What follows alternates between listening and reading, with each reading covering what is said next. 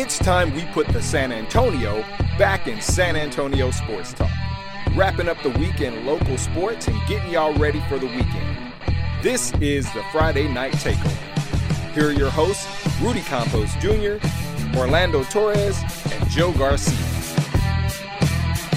I'm not going to lie, this show is going to be a doozy for you. We've got Brandon coming up with his high school sports segment. He goes and dives into basically the revival of West Campus athletics. Uh, he has an interview with their head coach.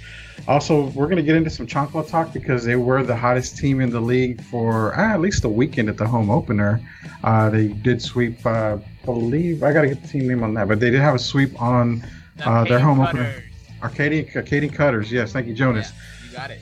Yeah, also get into SAFC talk. Uh, they're wrapping up for play. Fans in the stands. I mean, I've seen some events that don't have fans at all. We're seeing Little League where they have the parents in. We're going to get some opinions of our panels. We always do. Go around the horn and see what they feel about fans in the stands. TBT, you asked what that is. If you don't follow it, I'm going to tell you right now the basketball tournament. The first actual live basketball we've seen here in the States since this pandemic has been going on. Uh, very interesting. Very interesting rules that they have regarding COVID 19. And hey, it's a one and done. And guess what? One team just didn't even get to play the game before they got eliminated. Also, we're going to get into some campus visit. Uh, this this week's verse is going to be the St. Mary's University. They have their Hall of Fame class coming out. Of course, we're talking Spurs. Jakob Poeltl drawing some attention for the Spurs because of his comments and the importance of the latest Spur, Tyler Zeller. Is he going to make that much of a difference? Uh, you know, probably know my opinion, but we'll get the opinion of others here on the panel as well. This is the Friday night takeover. We are taking over your Friday as always. Guys, it's week three. You know, how are y'all feeling? I mean, we've, uh, the biggest thing I see is that we're three weeks in to our show. We've got a lot of momentum going. I love it. Y'all love it. I'm sure a lot of the fans love it. But what's been going on from last Friday to now? Joe, what do you got going on, man? Anything coming up uh, in your world? I know you were barbecuing last week for 4th of July. So any plans for this weekend? Yeah, I was barbecuing last uh, Fourth of July. Helped my uh, my dad out because he had a, a leak, so we did some digging and some some pipe repair in his front yard. Uh, this coming week, uh, got vacation on the mind, man. Uh, hopefully we can still go. You know, nothing changes. We plan on staying in a condo, practicing social distancing over in Corpus Christi, and just maybe sticking to the beach, coming back to the condo, kind of limiting the places that we go, but I haven't really gone anywhere with the family since this whole thing broke out. So definitely yeah. looking forward to getting out and, you know, enjoying the outdoors. oh, definitely. I think the beach is a popular place to go. I mean, you still see people going to the beach. I had a couple of friends go last week and two weeks ago, and I, I thought the beaches were closed, but apparently I guess they're still open or parts of them are still open. So just let us know, man. I don't know. I'm, I'd like to go to the beach. You know, I'm not an outdoors guy. I don't really like the outdoors too much, but with the beach, my little girl does, so I'd love to go, you know, build a sandcastle as always. Just I don't want to deal with the uh, the 100 and 110 degree weather that we've got right now. So, um, or, yeah, Orlando, uh, what's your plans, man? You got something going on for this weekend? You actually got. I know you're a big fight guy. I mean, there was a recent fight too. So, I mean, you've got anything going on fight wise or anything? Yeah, uh, Saturday, uh, UFC 251 over at Fight Island. They, they debut of Fight Island, so uh, I'll be uh, do, doing some of the prelims for uh, UFC 251, uh, getting ready for that card with the fan-sided MMA and uh, All Access MMA, and it's going to be an exciting card. Um, the main event, something to get excited about. Um, it's kind of rare where you see the, you know, an original main event fall through the cracks, but uh, then get replaced with the guy to make it more exciting than what it's supposed to be six days on six days notice on top of that. So uh, it's been great and definitely looking forward to that. Yeah, awesome, man. I'm pretty excited for that too. Um, I don't follow everyone knows I don't really follow a lot of UFC, but something like this is gonna really pique my interest too. So I'm excited for that. Jonas, man, you uh, you're probably like the beer aficionado of the group here. So what do you got going on? Is it just another weekend of uh, solo parties and stuff, playing solo Red Cup and everything. uh, solo for sure, man. Solo for sure. Um, you know, it's been a good last week. Uh, you know, I had a, a piece I wrote out, uh, wrote Monday night, should be coming out today, today being Thursday, uh, on the Project Spurs network, um, about three Austin Spurs players that should be, um, you know, candidates for the team to offer two-way contracts to. Quinndary Weatherspoon was la- a two-way last year. Uh, that will be up at the end of this year. Drew Eubanks was the other two-way. Of course, teams only have two two-way contracts. So with both of those contracts coming up, who are those two players? Uh, one of them got a lot of attention on Spurs Twitter on Tuesday. So I um, really think that uh, you know there's going to be a lot of interest on this story. Uh, one Dalton Hamas. Um, if you know me, you probably know one of the other names, and I think there's a, a good sleeper in there too. So look for that on Project Spurs, probably coming out today. Uh, otherwise, guys, it's been watching Premier League soccer. Uh, come on, City, let's go, guys. We're not really here. Uh, they just kicked some ass. They kicked some ass uh, just yesterday um, against Newcastle. Uh, I think it was a 5 0 uh, match. You know, uh, if you have been following sports at all, Premier League soccer, one of the first sports to really uh, get it going and coming back. I think they're going to set the uh, the pace for SAFC, you know, which we're going to talk about here later on the show. MLS, which just got started the other day, um, and I really hope that if we do get broadcasts uh, of these, you know, um, United States, you know, American soccer um, uh, teams and clubs and everything that we could get the crowd noise like they're doing over there. It's phenomenal. You know, they do the tight shots on the field. You feel like there's still a crowd there. They just don't pan to it. it mm. It's a great time. Um, so got that going on, and man, you know, just hanging in there. I'm looking forward to fight uh, Fight Island this weekend. That's for sure. That's a pay per view that's happening. Oh yeah, I think like I said, you know, my, my interest hasn't been UFC a whole lot. I I was part of the uh, I'm part of the old man group when it comes to UFC because when I watched it, it was called the Ultimate. Uh, I mean, it was the Ultimate Fighting Championship, of the UFC. But it was like where it was in a bigger cage. It wasn't necessarily an octagon, but we're talking the lights of uh, the first champion was Royce Gracie. I mean, I I love following Royce Gracie, a young Ken Shamrock, Dan the Beast Severn, a Tank Abbott you know these original guys that brought it up you know and you know back then it was you know it wasn't like now. It was pretty intense back then. I mean you could it was free for all. I mean it was you can do whatever you want no dq so kicking a yeah. guy in the nuts was like okay you know sorry oh. my bad but it it happened. And uh just watching and this is the thing man back then this is where I fell in love with that original part of the UFC is because you had to have what I think it was three or four fights in one night. It wasn't, you know, you get one fight, you're done for four months. It was a tournament. It was a tournament style. So you literally had to win, I think it was three or four fights, and you were crowned the Ultimate Fighter Championship champion for that tournament. So I, you know, I want to before we get into this stuff, um, I want to pose a question real quick to Orlando because is that anything that you could ever see happening again, or that's just too hardcore and it will never happen again where you've got, you know, like eight fighters fighting one night in a tournament style? And I go lie, man, seeing Royce Gracie at the end of the night hoisting the belt was great, but you could tell that his body was just tore up. I mean, is that something you see whatever happened? Maybe Dana White had a crazy hair up his ass. yeah, uh, sadly, no, I don't think so. I, I, grew up watching those fights too.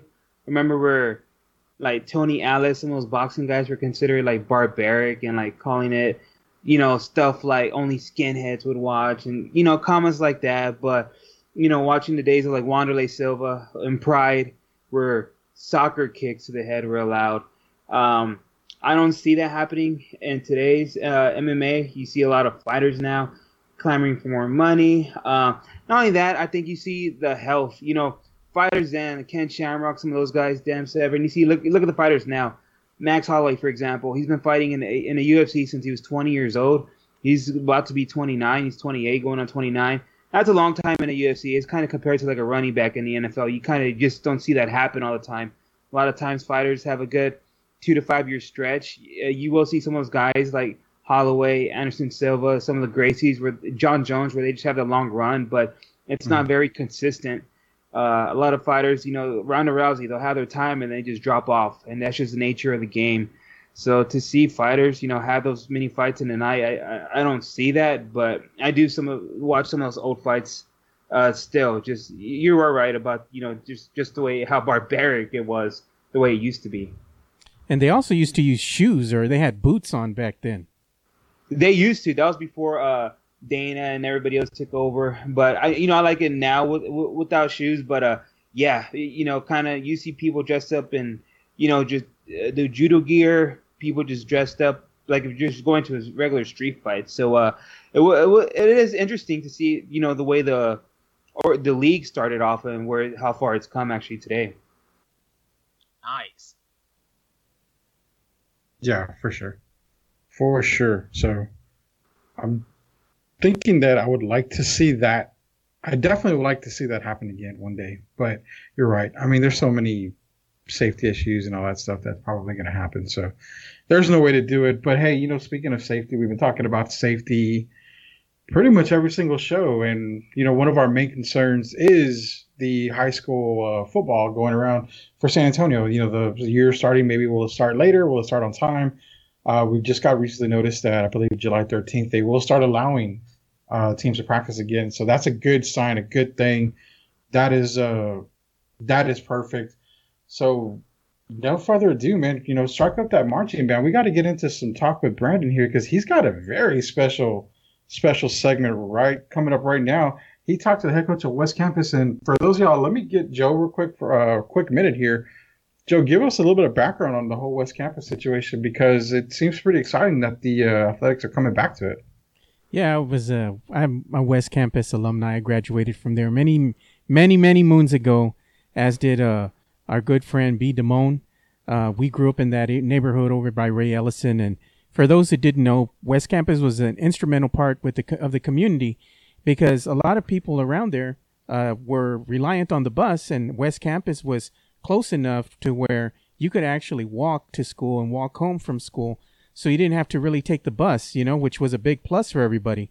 Um, and not only that, but it was one of the few high schools that was around that community over in the southwest side of town by Ray Ellison, Five Palms. You know, the other school that was next to it was a middle school, which was Alan B. Shepard Middle School.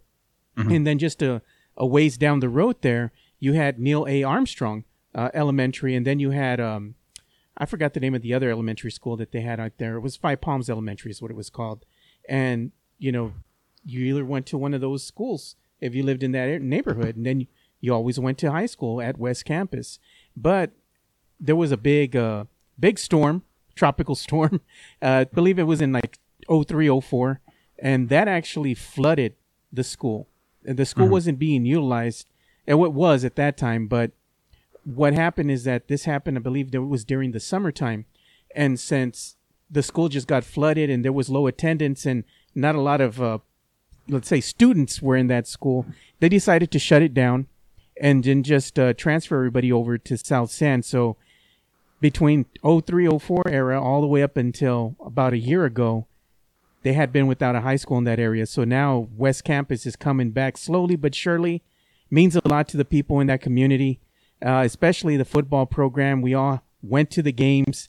There was a rivalry between West Campus and South San, you know. So it, it's good to see all these uh, these kids in that area getting that opportunity to play uh, West Campus, you know, football once again. And mm-hmm. yeah, it's it's it means a lot, you know. And I know once they have their first game, I'm going to be there and check it out, you know. But one of the things that I have to know is I must know if they still have the amazing basketball court. I haven't been to the school in quite some time, and me and B. Damone were talking, and we might want to go out there and check out and see if they st- if they did anything to that amazing basketball court. It was one of the best in the city, so I, I yeah. got to check it out for myself. But without further ado, we do have B. Damone's uh, exclusive first interview, should I say, with the West Campus High School uh, football coach Leandro Gonzalez. So we'll go ahead and uh, play that for you guys. Let's do it. It's your boy B. Damone, and I am back again on Friday Night Takeover. Tonight we have got a very special guest who I hold near and dear to my heart because he's the new head coach at my alma mater, South San West Campus. We have Coach Leandro Gonzalez. How are you doing, uh, Coach? I'm doing great. I'm doing great. Excited to be here. That's that's for a fact right there. Thank you so much for your time, and I'm happy you got the job. you and me both, brother. Man, so um, so if you could, could you give the fans? I know that uh, you came from Kennedy. Um, right. Uh, can you give the fans a little bit of, of a little bit of your background? Without a doubt. So uh, originally started off my, my career at, at Pearsall, Texas, uh, Pearsall okay. High School. Uh, started out there. From there, I went to uh, Highlands High School here in San Antonio on the southeast side. Um, from Highlands, ended up going back to Pearsall as defensive coordinator uh, for about a year, and then I, I, came to to O'Connor High School. Uh, from O'Connor to Brandeis, uh, Brandeis to Kennedy. Uh, Kennedy's a place that I hold dear to my heart because I graduated from Kennedy. So uh, you know, awesome. it's kind of upcoming for me to go back and, and be the defensive coordinator there for a couple years, and and uh, now here I am.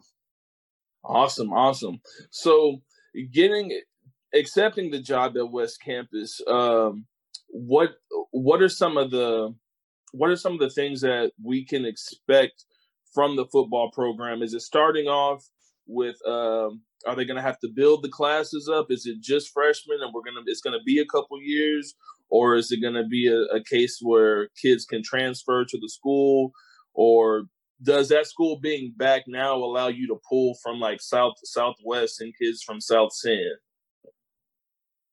Yeah, so from my understanding, uh, you know, they kind of opened up, had basically what what I would call like a soft opening last year with without you know having every program available to kids. So they started off with with a few kids last year uh, that are in turn going to be sophomores this year.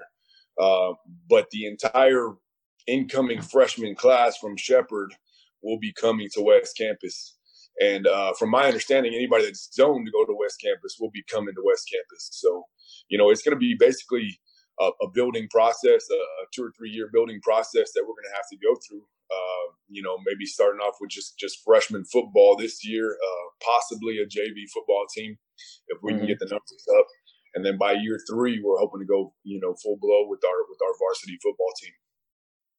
Well, awesome, man. That's that's definitely incredible. I'm I'm very excited. I will be there for freshman football. definitely, definitely. Well, I graduated from from West West Campus in class of uh, 2002. Uh, at that time, it was Coach Bill Vickers who who was the uh, uh coach coach for the for the team there. So um, then, after I graduated, you know, the flood and everything at the school, and um, and then they shut it down. And I'm glad I'm glad that it's open back up now. And um, what are what are some of your visions that you have for the team as far as I know we're getting ahead, but um, if there was a style of offense or play, um, what is it that you have envisioned for the for the team to look like when they hit the field? Well, the, the biggest thing is you know not getting into any specific details as far as you know type of offense and, and that kind of stuff. Um, right, right. You know we're gonna we're gonna kind of wait and see what we got there uh, to develop that stuff. But you know, one thing that you're going to see is you're going to see you know effort and enthusiasm, and that that's the two things that we're going to build our program on is is effort and enthusiasm, uh, going out and attacking every single thing that we do uh, from start to finish, every single snap, every single play. Uh, you know, even in and out of, of the football you know aspect and, and football field we're just going to make sure that every single thing we do is attack the same way we attack it on friday nights just making sure that that focus is there every single snap, every single footstep with everything that we do. And that's, you know, the main thing that we're going to build ourselves on and pride ourselves on. That sounds awesome. Once again, this has been B. Damone with your high school segment for Friday Night Takeover. Uh, make sure you follow me on Twitter and follow Coach. Uh, what's what's your Twitter handle, Coach? So I got at uh, Coach Gonzalez eleven and then we got the the West Campus football Twitter, which is at W underscore C uh, football. And you can follow both of those and, and get all your latest updates. All right, make sure y'all do that. This has been B. Damone from Along the Wire. Hook 'em, birds up, 210. We are out. Yeah, that was B. Damone with the fantastic interview with West Campus's uh, football coach, Leandro Gonzalez. You know, real quick for those of y'all that didn't really catch it, uh, you can follow Leandro Gonzalez, head coach for West Campus. Uh, on Twitter, it's at Coach Gonzalez11. You can also follow the, uh, I believe it's the Bobcats, right? West Campus Bobcats uh, football team at W underscore C football. Those are both on Twitter. So, you know, guys, it was a uh, it was a terrific uh, interview by Brandon. And you know, before we forget, uh, Brandon's actually going to release uh, the interview on his Twitter page, which is at B Damone. Uh, should be, I think, this Saturday he'll be releasing uh, the interview. He had a little bit more time to spend with Coach uh, Gonzalez, so definitely y'all want to check that out on there. But you know, Joe, being that you're a graduate of West Campus, you know, as Brandon is too. I mean, how excited were you to hear Coach Gonzalez talking about uh, football team bringing you know effort and enthusiasm from his players back to the field? I mean, having every practice as if it was a real game situation. He made me uh, get excited. Like he fired me up. I was like, I'm ready to suit up. Put me in, coach. You know, me and Yeah. me and B Damone were were saying the same thing, and I'm like, bro, neither one of us, man, because we're big boys. We can't even make one lap. You know, I said if I show you my three point stance, I don't know if I'll be able to get up anymore. He started laughing at me because yeah, we gotten old already, but yeah, the coach inspires you, man. He, he gets you fired up. It's exciting, you know. You can feel his enthusiasm just by what he was saying, and he, he make you. It makes you want to suit up and play for him. You know. Yeah. Yeah, for sure, man. You know, it reminded me of the uh, interview that I did with uh, Gunslingers head coach recently. Just fire and passion. And that's what I love from these new coaches is that, you know, and not only that, you throw on top of everything that you're not able to practice right away and you're just salivating at the mouth to get back on that field, to get with your players, get them ready for battle. I mean, it's just lot of enthusiasm. Orlando, I mean, like we've always like we've said before you passed through uh, some of the practices when they were going on in high school uh, before they shut them down again for the second time you know did that kind of did that coach get you uh, motivated for some friday night football coming up Yeah, no, he did, especially the way he talked about, you know, just taking it day by day, year by year, kind of just not hitting it full speed, taking it year by year by time to get to year three, getting ready, you know, from freshman football all the way to hopefully having a varsity team. Like, he's really thinking about it long term, not just like, what are we going to do right now long term? And that alone fires me up. And I, I, that should fire up the community as well. yeah and you know going to jonas here for uh, our next reaction uh, from the interview from B. Damone for Leandro Gonzalez, uh, with Leandro Gonzalez over from West Campus, the head coach uh, for the football team. It's kind of a, you know, and I, and I go to you for this question because it kind of reverts back to the uh, San Antonio Commanders, what we had here. Uh, they're the most recent team uh, that has literally played in San Antonio. So going with that concept, you know, and then hearing from Coach Gonzalez, like um, uh, Orlando just mentioned, you know, getting ready for varsity football, th- what the coach is stressing is you got to start with freshman football. So you kind of got to start from the ground up and build that program. That's obviously something similar to what we've seen as far as the Commanders go. You you got a new you've got a new football team coming up. You got to build up from the ground. Same thing with the Gunslingers coming in. They're having tryouts here uh, pretty soon in the next month or two. So, you know, is that just added excitement knowing that you're you're seeing something built from the ground up, hoping to make it like a title team or a contender year in year out as a coach? Really, I mean, is that really exciting? If you were the head coach, how excited would you be to know, hey, I've got this entire you know thing at my disposal. I'm going to make the best of it. So, give us your thoughts, man. I mean, I'm sure the excitement level is like really, really high for a coach uh, that's just getting ready to get started. A hundred percent, Rudy. You know, um, one of the big things that I think the approach is really important. You know, in Orlando, you just spoke on it about the two to three year process. They're starting out with freshmen. Um, these are look, they're bringing in a lot of students. You know, through the zoning process, uh, bringing the kids over from Shepard. Uh, you've got to get them to buy into the Bobcats, right? Then you've got to get them to buy into you as a coach. Uh, If sports is nothing but indoctrination, if if anything else, right? Because You're asked as a coach, you're asking your players to go out there and execute a game plan that you trust that they trust you to have put together an effective enough game plan to put them in a position to win that game. So you've got I, I don't know what Shepard's uh you know mascot is. I, w- I would rely on you guys for for maybe information like that. But uh, he was um, just named after the one of the guys who went to the moon uh, alongside Neil A. Armstrong. Right, mm. but but as in you know, are they the Bobcats? Are they the yeah. Tigers? Something like that, right? So I don't know who they are, but you know if it's the same thing with anything. That's high school pride right there. And so you're, you're taking these kids as freshmen who don't have, you know, they're joining a brand new school in West Campus again because it, it hasn't been there, and you want them to buy in. Same thing, like you said, with the Commanders. It, it's a new league, a new coach, a new everything, and you're trying to get them to buy into a new opportunity. So you're starting at this really uh, intense level uh, of, you know, that first couple years, and by the time these guys, these freshmen are juniors and seniors and going out there and putting, you know, putting it all on the line for Coach Gonzalez. Uh, mm-hmm. I just from hearing him and and you know we've all kind of touched on it on how just he he he gets you going. He makes you want to go out there and and just from hearing him, you know, want to go out there and compete for him or want to go out there and support him. Joe, if there's one guy that I, that that can get you down into an effective three point stance today, Coach Gonzalez looks the part. he speaks the part. Like everything makes you want to go go out and run through a brick wall uh, for that guy for him, you know. And uh, as a guy who, you know, look, I come from Ohio uh, northern Ohio at that. I don't know high school football in, in Texas to you know like like much. I know the major programs, you know, and I and I know some of the major players that come out, but I don't have an affiliate down here. But as with most other things, when you get to hear a coach speak, especially with that kind of passion, guys, I'm pulling for West Campus. Like like B. Damone said, you know, I'm gonna I, I want to go out and watch freshman football, not varsity. You know, I want to take my Saturdays and go out and watch some freshman football because what you're to see from these guys is as coach gonzalez works with them these young men i think it's going to be really special to enjoy that process as it builds over these next couple years look out when they become a varsity team man yeah and shepard oh, yeah, is actually sure. their mascot is a cougar the cougars so they're going from cougars to bobcats no they're, they're, cougars right now is what shepard is they're the shepherd right. cougars Right, but West Campus, we're talking, are becoming the Bobcats, right? No, West Campus Cougars.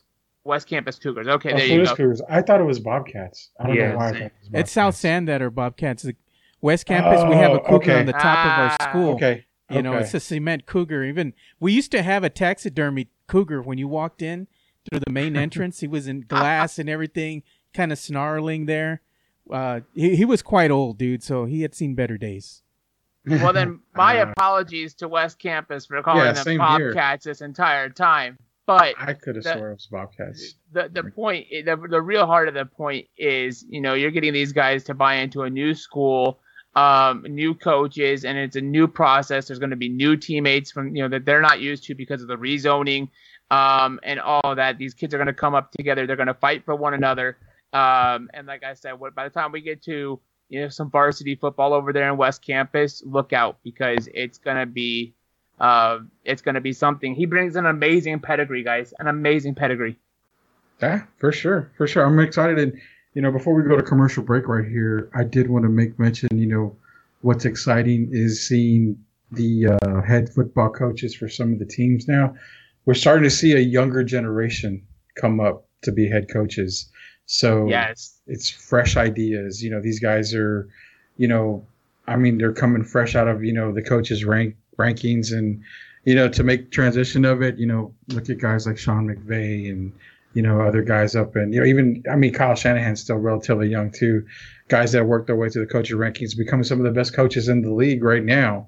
Uh, in the NFL, we're seeing the same thing in high school. We're going to start seeing uh, probably an abundance of youth coming up from the coaching ranks that's tremendous. I think a lot of players tend to they tend to get you get tend to more get to that player uh, players coach, you know, basically because they uh, they can kind of you know kind of just you know get get each other basically. I mean, they they know the styles and it's not the old school football style. They're bringing a fresh take to the game as well. So we'll, we're looking to see hopefully a lot more younger coaches coming up into the coaching ranks to become head coaches.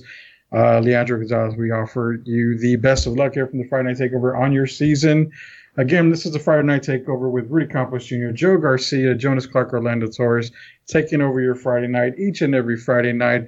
Real quick before we go to commercial, Spotify. If you follow podcasts, you know, anywhere, Spotify, Anchor, wherever, look for the uh, Friday Night Takeover. Follow us on there. Get your alerts, your updates. If you've already missed week one and week two, you've missed a whole lot. So go back, take a listen to week one, week two. It's the second edition, basically, because I told you the first editions are worth more. But you can always go back, listen to the second edition. You will find them on all major podcast platforms out there. Just search for the Friday Night Takeover. We'll be right back. You're listening to the Friday Night Takeover, streaming live and on demand via Friday Night Takeover on Facebook and YouTube or at Puro Sports SA on Twitter and Twitch. Gotta go off video? Go to FridayNightTakeover.com on your PC or mobile device for an audio only streaming experience. Catch the show on demand next day on iTunes, Google Podcasts, Spotify, or wherever you listen to podcasts.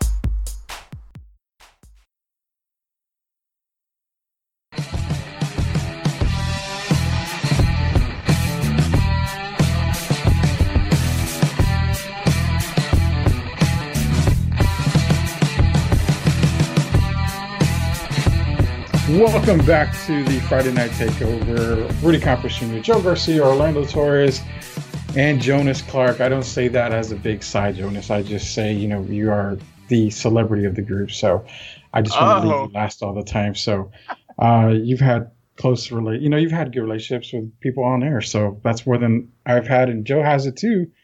But you rubbed elbows with the guy, so that's why I consider you the celebrity, not because you're from Ohio, because nothing really is popular in Ohio, at least North Ohio, from what I understand. I mean, hey now. I always, I always bust your chops, man. But yeah, we are the Friday Night Takeover, taking over your Friday nights each and every Friday night. This is the uh, week three edition of the Friday Night Takeover. We got off the talking about high school sports, you know, with Brandon Damone. He gave a, uh, he got Leandro Gonzalez on the on the phone, basically talking to him again, just FYI, he talked to him a little bit more than what we had shown. Uh, it's a really longer. It's a longer interview, so you can catch that on Brendan Damone's uh, Twitter page. It's at B Damone, talking to uh, Leandro Gonzalez, head coach of West Campus Cougars, not Bobcats, Cougars. So we'll be sure to correct that as well. But and a Cougars. great interview. Yeah, great, great interview. But you know something that you know we worry about with West Campus and all the other local schools in town uh, even the colleges, UTSA and stuff, UIW and St. Mary's, is are people actually going to go to these games? And you know, before we get into this topic here, uh, our Twitter poll question, basically, you know, on Twitter, go out there and vote. You're going to get realistic two answers, two simple answers. Tickets are available for these games. Are you going to buy these tickets? You know, knowing that it still may be safe or it may not be safe out there. We still don't know. But hey, if it starts to become a little bit safer, I'm one that, hey, if it's becoming safer, I will travel to Houston to go watch my San Francisco Giants play the Astros in August. I mean, are you out there wanting to purchase tickets ahead of time, knowing that, hey, it's worth going to, it may not be worth going to? It's all up to you. Go onto the Twitter poll. It's going to be at Puro Sports SA on Twitter vote there. I believe your two choices are going to are two choices are hell yes or hell no. So for me, it's a hell yes. I'm sorry. That, that poll's going to close at seven o'clock here tonight. So seven uh, o'clock, yeah. So get your uh, get your uh, get your uh, votes in there as well. For me, I vote yes because I'm I'm always up for attending a sporting event. So we'll be glad to see what you guys are voting out there. But again, fans in the stands, you know the Chanclas are trying to do something here. They're giving away a free jersey for I'm not I don't remember if it's all fans or just a certain uh, the first few fans coming to the stadium, but the Chanclas are giving away a jersey, and there's really no details on it right now. Um, normally, it's like the first five thousand fans or so, but you know, Jonas, I'm going to go to you first on this because you know, the little leagues have their parents there. Obviously, uh, they don't really allow family other than the immediate parents or immediate family really to be there. you're seeing SAFC possibly considering bringing fans back. I mean, we've got word that pretty much that the uh, Texas State Fair was canceled. So what does that do to the Red River rivalry? I have to say that real slow because you say it fast. It's a tongue twister. Um, it, you know, now we're talking about Chanclas. Hey, we're going to give away a jersey. Is this baiting fans to say, screw what's going on in society and come to the game because we want you here? I mean, is it being inconsiderate of the Chanclas for doing this? You know, it's something that I personally wrestle back and forth with, Rudy, right? Because we're getting the message everybody stay home, you know, unless it's necessary. Uh, you've got the mayor tweeting out, you know, your social life is not worth a lot, you know, is not worth somebody else's life. Um, and you're seeing you're seeing how it's really impacting. You know, the latest report we had nine deaths, you know, uh, added to our total. So now we're up to like 149 people who have who have passed just from San Antonio alone uh, of of COVID of COVID related. Right, not all of them of necessarily disease, but because they had underlying conditions or whatever. This is what pushed it over.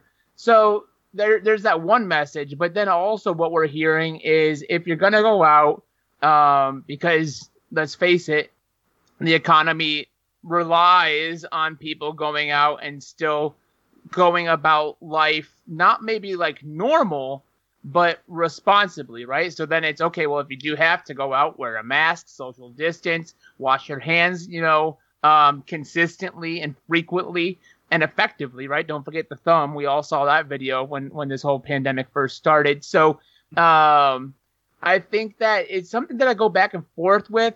And I've got to be honest. I haven't personally gone out to the to these Chanclas games because of that same um that same worry, right? I don't want to pick it up and and not necessarily am I worried as a 29 year old man that I'm worried about you know my personal health, but passing it on to somebody else um, that I would come in contact with uh, on the via bus on my way down there or an HEB when I'm picking up my groceries and stuff like that. That's what I'm more worried about um, and yeah, debating fans with a jersey almost sounds uh, a bit insensitive. That said, nobody's saying you have to actually attend the game to get your jersey. So do you show up, pay your ticket, get your jersey, and leave the game right away? Um, you know, it's an option. It's an option. Uh, it, it's something. It's something we got to talk about, man.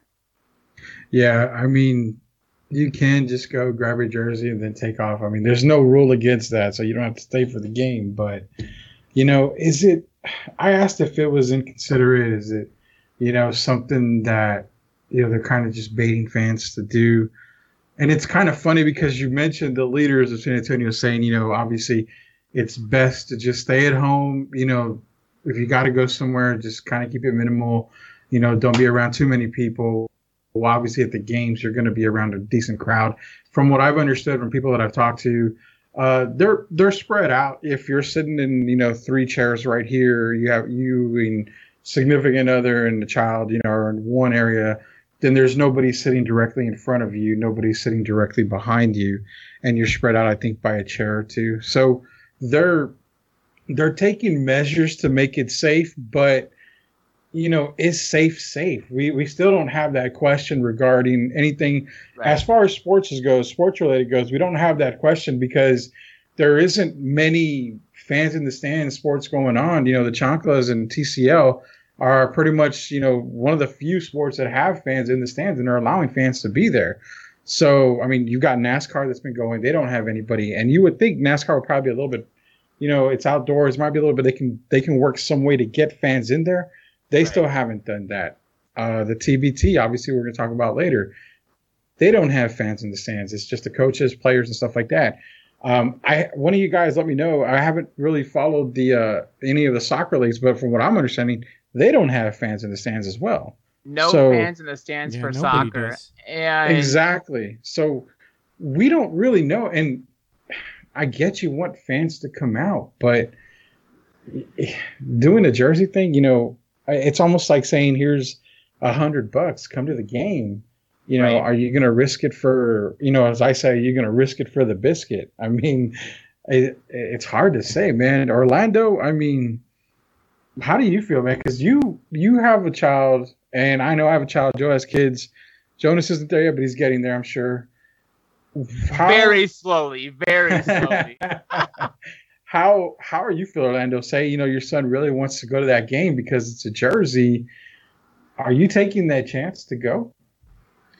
Uh, I I think personally, you know, if my son wanted that jersey, I think we feel good about how we handle ourselves and you know distancing and you know wearing masks and stuff like that. But I worry about other people. You know, my surroundings. Uh, are people going to respect that six foot distance rule, or you know, are people going to be ha- having a problem with wearing masks in the stadium in general, or like I'm not even sure what the full protocols are for certain stadiums or you know sporting events. So that's something I would take into consideration. As much as I would like that nice jersey, I, I may would have to skip on it because everything just seems a little too soon right now for, for, the way it's happening. I am glad to see sports back, but um, I may have to take a pass on the on the jersey. Uh, you know, uh, my personal opinion. Yeah, for sure, man. For sure, I get that totally, uh, totally, completely. The, the thing with Joe, you know, I can ask Joe the exact same question, but where Joe has a little bit more experience than I think we do uh, because of SAFC and also probably because of some of the uh, Commanders games was the tailgating part. I mean, you've got you know no fans in the stands, but yet we still see some people talking about well, if we're not going to be allowed in the stadium or allowed in the arena or somewhere, then why don't we just have the party outside? I mean, again, it's it's you can social distance like that, but being that you've been to a lot of uh, SAFC stuff, because again, they're considering bringing fans back into the stands. You know, they haven't really ruled it out. Are you considering, hey, if you know the people are getting ready to tailgate for SAFC, would you happen to go to those, knowing that we still haven't been cleared for anything like this? That's a good question because to answer your, your question honestly, while I love everybody out there at the tailgates, I'm probably gonna have to go ahead and skip that. You know, why uh why play Russian roulette with your life? You know, it's not worth it. Yeah. You know, so if they do open up, you know, Toyota Stadium again or Toyota Field, should I say, and go out, you know, and they say, hey, you your fans can come out here in limited numbers and check out a San Antonio FC game. I have to base my level of safety, de- and it's going to depend. It's not going to depend, but I'm going to base it on my experience that I had. Well, me and Jonas had with the San Antonio Spurs and their uh, watch party event. Mm-hmm. I felt that it was done very professionally. They asked questions. They took your temperature before you even were allowed inside. Uh, you know, to to even sit down, take a seat, and and get ready to watch the you know the watch party. They even had mm-hmm. every section there sectioned off or quartered off, and everybody was a safe enough distance away. You could actually order food or drink, whatever, and they would bring it out to you, so you didn't have to go and stand in line.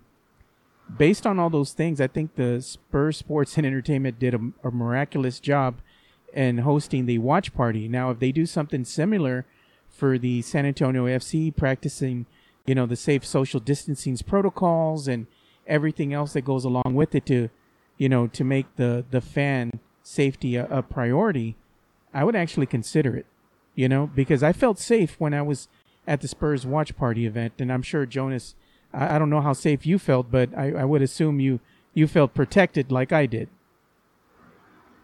Yeah, Joe, and I'm actually really glad that you mentioned, you know, that we did go to the um, the Spurs 2005 Game Seven watch party back at the beginning of June because as I as I you know speak here on you know do you weigh do you weigh these things and and what I go what I not you know is your social life worth worth somebody else's life all these all these messages that you hear that's where where I have that internal conflict because you know, looking back, I did feel safe. I felt very safe there. I felt that they handled it very professionally. The Spurs did. Um, but if if it was, you know, if, if I had to go back in time, knowing what I know now, where we are at as a city, as a community in San Antonio, uh, and the spikes that we've that we've seen, I don't know that I would have gone to it. I don't know that I would have supported something like that, even though, you know, again, they, they they took a lot of really appropriate measures. It's about the whole concept that we're still not clear uh, of this whole pandemic thing, right? Um, out at that event, I didn't. I mean, not to get really personal here, but I didn't use the restroom there, right? If I go to a if I go to a Chanclas game on dollar beer night, Lord knows I'm going to be in there. So whether I'm social distanced, you know, um, right, you know, in, in, my area, yeah, there you go. Right, tonight's tonight's game brought to you by T- Depends, right? uh, so you get a jersey and an adult diaper on your seat. Everybody's set. Um, but you know, that's gonna be that would be a different situation a little bit. So while you're all socially distanced, maybe you know roped off six feet from from one party to another party and stuff like that, I think that there are those common areas. And again, I, am not gonna I'm not gonna pretend that I've I've been out to a Chanclas game yet because I haven't. Because looking back at, at you know um, at my experience at, at the Spurs event and then reflecting on where we're at today as a society and as a community, I don't know that I, I really want to um, risk that. Uh, there was a, a, somebody had tweeted out the other day, you know, uh, we don't even deserve sports the rest of the year because you know in San Antonio because we haven't come together as a, as a community to um, to get past this, and and sports is almost a reward for a functioning society. So if you subscribe to that, uh, you know, you can kind of see, yeah, we we haven't earned our cookie right now, and cookie is it being sports. We haven't earned that treat of being able to because we can't get the basics down together.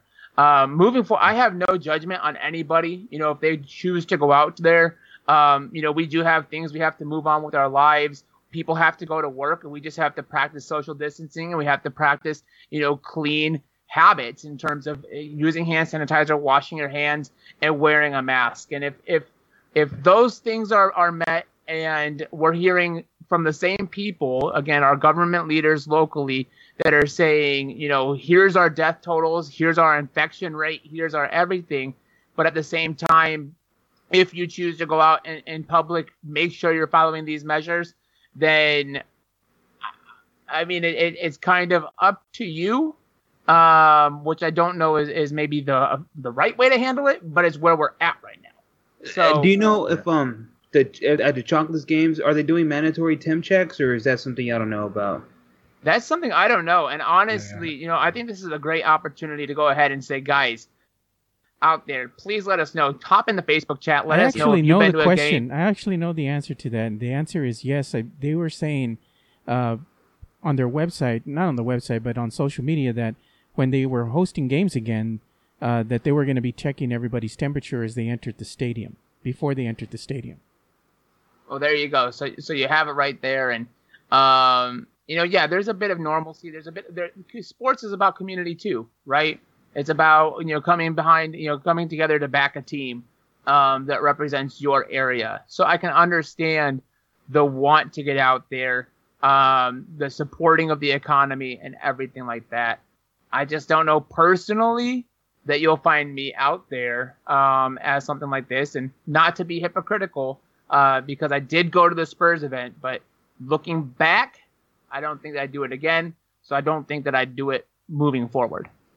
Gotcha, gotcha, guys. You're listening to the Friday Night Takeover. Rudy Campos Jr., Jonas Clark, Joe Garcia, Orlando Torres coming to you every Friday night. You know, it's kind of funny because you have on one hand you have uh, what is it, Bexar County Commissioner or whatever he is, Judge Nelson Wolff AKA saying stay home, saying stay home, but then you have Nelson Wolff Stadium saying, "Hey, come to the game." Uh, like the Alanis Morris said, yeah. how ironic, right? So, um, yeah, I mean, we don't really. It's kind of like what we're saying. You do what you want. I mean, you're your own person. If you feel you want to go to a game, go to a game. I mean, that's we're we're supportive of that. But if you say I want to stay home, then just stay home. I mean, that's that's kind of the way you've got to look at it. It's kind of weird because earlier today, a friend of mine posted just some grim words, but actually it made you think. All he posted, all he posted on his uh, Facebook page was mask it or casket, you choose. Wow, True. that is powerful. That's a pretty. That kind of hit me because I'm like, okay, I get you, I get you. Even though even though you know it's it's pretty low on the totem pole when it comes to uh, deaths, you know, overall, but you still do have a death. So when he put that, it made me think a little bit more. So that's something for all y'all out there to maybe think when you're deciding, you know, as far as going to a game, you know, it's as simple as, hey, you know, we understand masks aren't going to really, they're not the 100% protective uh, against any type of, uh, you know, virus or anything, but it does help regulate it. I mean, not to get off subject, it's the same thing like if you were to think of an, an STD. A condom doesn't guarantee you won't get one, but it helps reduce the risk by a tremendous amount. So right. going to any sporting event, you know, just by wearing the mask would help yourself, help everybody out. I'm not saying you have to. I'm not on here to say you have to, but you know, it's always just about consideration. You know, and that's use something protection. that yeah, use protection. That should probably be on a shirt, right? Just a mask that says. Well, just protection. like that funny meme we saw that said, uh, "Was it Mahomes' girlfriend, and it had the picture of the condom. oh the yeah, yeah, yeah. I unfortunately had to tweet that out. So yeah, I, I, yeah, it's something like that. So yeah, we're like I said, we're not against you know going to the games or anything. We'd love for the fans to go to the games, attend the games. I want to attend a few of them. I'm kind of just waiting a little bit, you know, in the wind here for a while to see how everything passes by. But speaking of SAFC, because we just got off of SAFC talk with uh, Joe Garcia and the tailgating they're ramping up for play. The schedule is about ready to get going. These games are starting to get going. You know, Orlando, what do you got coming out of SAFC camp right now? I mean, is it pretty much just let's get ready to go? I mean, are this team ready to do this? What do we got? Yeah, so uh, there's no game this week for the SAFC. However, you know they got their first road game on the 17th. They are starting on the season one and zero oh, uh, from their from their win uh, back in March before you know uh, the the play was suspended. But um, they are starting out season one to know they've got their first home game on the 25th against Rio Grande Valley. But right now, yeah, they are practicing for full contact uh, practice. Uh, and with the one of the stories that they've done, they've had some interesting remarks because as exciting as it is to know that you know you know Chanclas is going on, there are sports in effect already. That you know, kind of like the T, uh, TBT, it just kind of takes that one person and you know, just to test positive, and then next thing you mm-hmm. know, eh, you know, should the, the whole league's kind of going off, uh, uh, just being derailed. So that's one thing that SAFC is taking into consideration. Uh, they've done good so far with practicing uh, Zoom meetings, uh, practicing in quadrants, um, but they are very aware that you know the virus can happen at any time. You know, once the game start, you games start, you know these guys are out there sweating, kind of you know pushing and shoving, uh, fighting for the ball, defending, stuff like that. Um, as far as SAFC, there hasn't been much about protocols when it comes to fans attending games, uh, home games yet. So that's something to keep an eye on. The, uh, news like that should be announced within this week or early next week, being that their first home game is, uh, being that the first game is going to be next week. But um, news like that should be coming on. But um, yeah, with the SAFC, just looking forward and thinking positive. Uh, it's going it's going to be interesting just seeing how this uh the league plays out. Yeah, for sure. I know a lot of soccer fans are excited. Uh, whether you know, it's it, the biggest part is going to see if they can do because Toyota it's Toyota Stadium over there, Toyota Field, and it's big enough to where you can do the same thing like the Chanclas are doing. I mean, you can have fans there kind of just spread out amongst each other, and that's it. it is it going to make a huge difference? I don't think so. I mean, normally you want a packed house to get the noise levels up and everything. But it's still fans. It's still, you know, there's not going to be any interaction, I'm sure, between player and fans, stuff like that. But it's interesting to see if you, is if SAFC decides to go that route or maybe take the first few games and be like, let's see how this plays out. Let's see how it goes. I haven't seen really much uh, as far as any negative when it comes to uh, the uh, MLS. I think what was it, uh, Jonas? You help me here. I think Dallas pulled their team this year because in MLS because they don't they didn't feel safe or did they have people testing positive uh, for COVID? I personally did not did not catch that headline, no, so I'm not. I think I'm it not was. Gonna... They tested positive, I believe, because uh, it was. know, yeah, was, so yeah. I know they pulled their team from LM, MLS this year, so uh, I did see something on that. But yeah, it's going to be interesting to see. Um, you know, we've got a lot of stuff coming up with the bubble in Orlando and NBA and all this other stuff, you know, colleges and everything. So it's going to be sort of see. We've got the ball rolling, you know, the wheels turning. So we're gonna just try to see are they gonna make it go fast? Are they just gonna be like, you know, let's just get everything started going right away, or are they gonna continue to just play it safe and slowly but surely, you know, get this thing rolling and then finally just get into full motion? And speaking of full motion, the Chanclas, man, San Antonio Flying Chanclas. Disappointing start, one and two to start the year, but they came home, had a sweep, ended up at four and three, actually a half game back out of first and I'm not gonna lie, man, this team is actually it's actually surprising me at home. You know, uh, you've got Porter Brown, who's actually I would say he's right now he's probably the MVP of the team. Uh, he's he's got you know I, he wasn't a guy that I expected to actually come off right away. I knew he would have a decent season, but he wasn't a guy that was going to strike you as coming off as you know probably being the best player on the team. But hell, man, right now he's actually he's actually playing really really well. Another guy that I mentioned throughout in our uh, prospect watch was Kite Thompson or Kite McDonald. I'm sorry, uh, Kite Kite McDonald's having a really good season too right now after the first seven games. Uh, also Jordan Thompson, and what I'm seeing is that these all these guys are their outfielders for the Chanclas. They're putting up some numbers on the plate. They're helping driving the runs. Um, pitching wise, pitching wise is it's kind of a mix, man. I mean, Arturo Guajardo is probably their best pitcher right now. He's got a win on the season, hasn't lost a game. ERA is at is at 1.8 right now, which is really good. But what I like to see is he's at eight strikeouts. He's only got three walks on the season so far. Um, inning pitches, he's only pitched five innings, which is really low right now. But I think as soon as you get more of him in the rotation, he'll get a lot more comfortable. They've got actually starting tonight, they've got a three game series with the Round Rock Hairy Men. I did say it right, Hairy Men.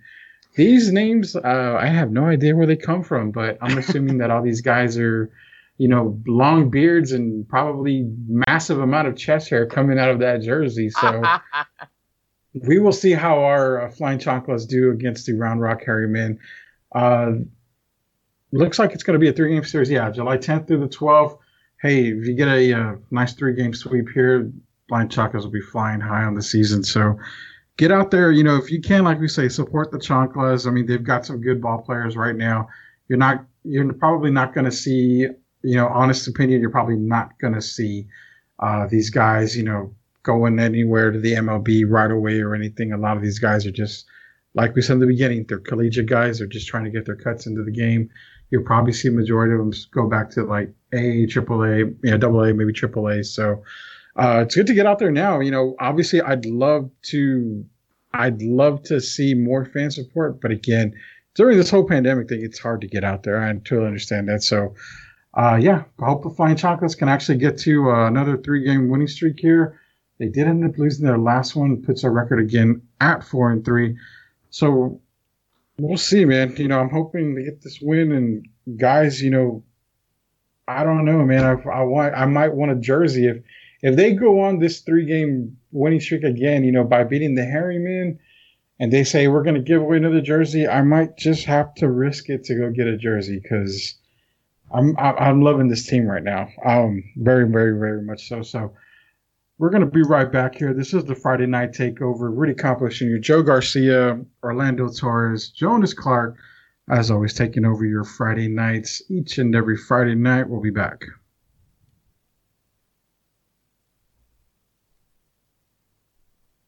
Welcome back to the Friday Night Takeover Week 3 edition. Rudy Campos Jr. here, along with the other host of the show, Jonas Clark, Joe Garcia, Orlando Torres, making it happen every single Friday night. We promise you, every single Friday night. We promise you. That is our main promise here at the Friday Night Takeover. Giving you all the local sports stuff as much as we can. SAFC, Flying Chanclas, soon to be Gunslingers, all the high school action and of course that one team that plays in the ah, it's that big old thing that's over there by the Coliseum. You know who I'm talking about, the San Antonio Spurs, obviously. Guys, you know, uh, Jonas, I was coming back from commercial real quick. Did you have something you want to get back on with SAFC? Yeah, um, actually, with the SAFC, you're talking about, you know, how, how fast do we want to get this going? How, how, um, you know, in terms of just getting back to sports for the USL. And, you know, when you really break it down, they're, they're kind of playing the long game with this. Our poll question tonight is, you know, are you buying any tickets for events this summer? Right. Uh, SAFC seems to almost be prepared for that. They're playing games 11 or uh, 15 games over 11 weeks, so they don't even play their last game until October 2nd. Mm-hmm. Um, so they they've got all that space in there, um, you know, to give players time to recuperate because you know they understand that this is a high intense sport. Um, you're you're out there, you're using your lungs a lot. What's COVID nineteen attack mostly? You know, it, it, hits you in the lungs. Um, so player health uh, I think is really important on that one. And so I just wanted to, you know, look at and, and, and say, you know, as far as the approach um, for completing a season, and, and we, I think we asked that question last week or whatever, you know, does uh, it, do any of these teams complete their season, right? Uh, as mm-hmm. far as their approach, I think the USL is kind of prepared more than anybody else uh, that's currently playing uh, to do so because they, you know, Major League Baseball, 60 games in approximately 60 days.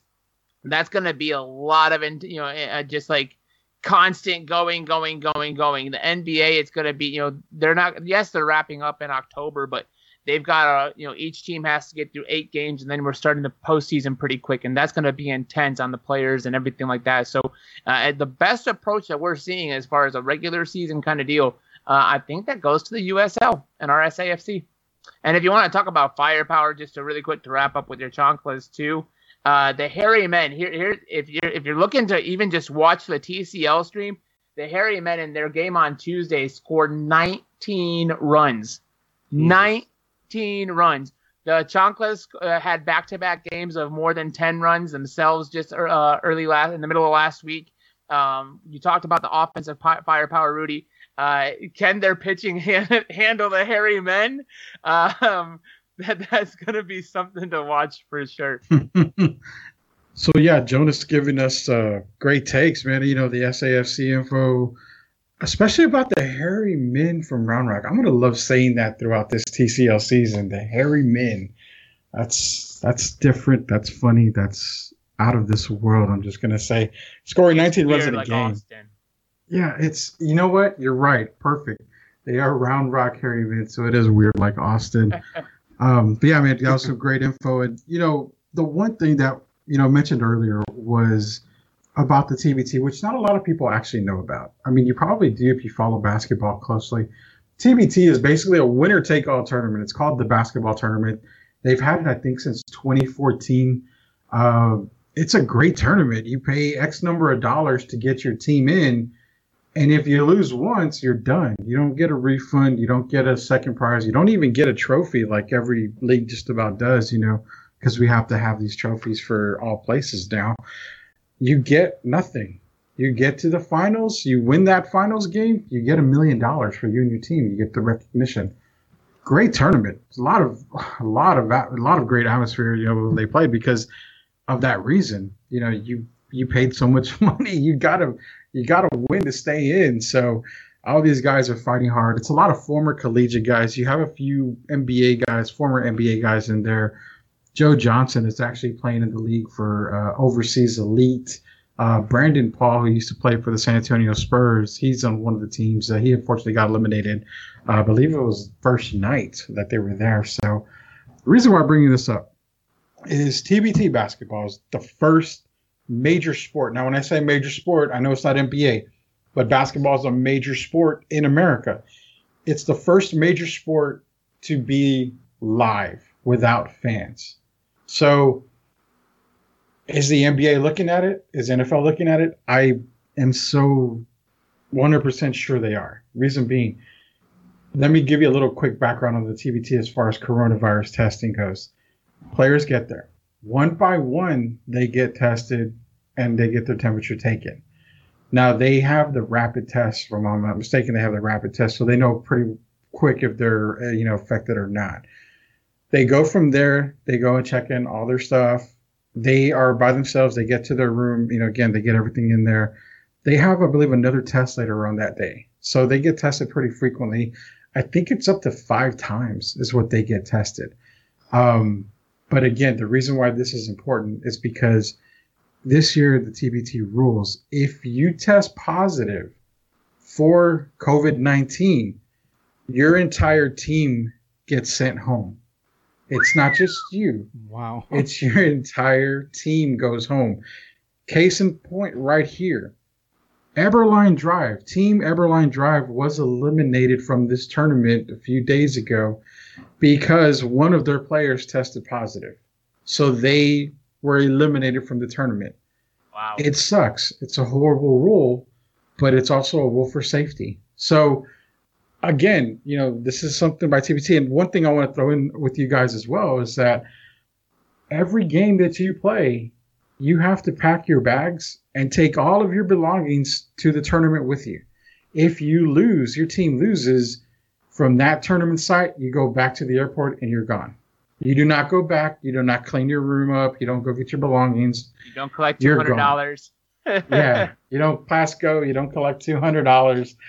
You're just gone. So again, and if you win, you go back to the room. You have to unpack your stuff and then wake up, pack it up the next day because you got a game, and you go back to the arena. So this is this sounds crazy. It really does, but I like it because it's showing that even at an amateur level, that this the COVID testing is it's getting there. It's getting to where these people are aware. Okay, we're trying to make it safe for everybody. It's a step forward to where we can invite fans back into the stands. That's what we've been talking about earlier.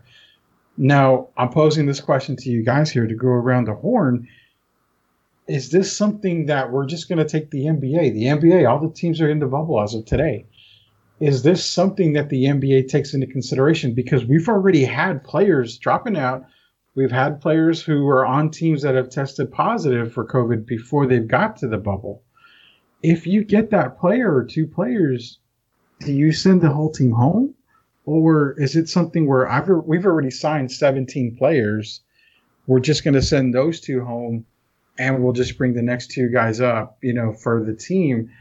You know, my it's like the overall the umbrella question. Is this something the NBA should adopt? I mean, I I I say yes. I mean, I, I would hate to see, you know, knock on wood, a Spur get it and then they have to send the whole team home. But again, it's a safety measure. I mean, it's not like you paid twenty thousand dollars to get into the league. I mean, they're paying you to play the game. I get that, but as far as safety concerns go, you know, you know from what they say, you have to wait 14 days to see if you have any symptoms or anything.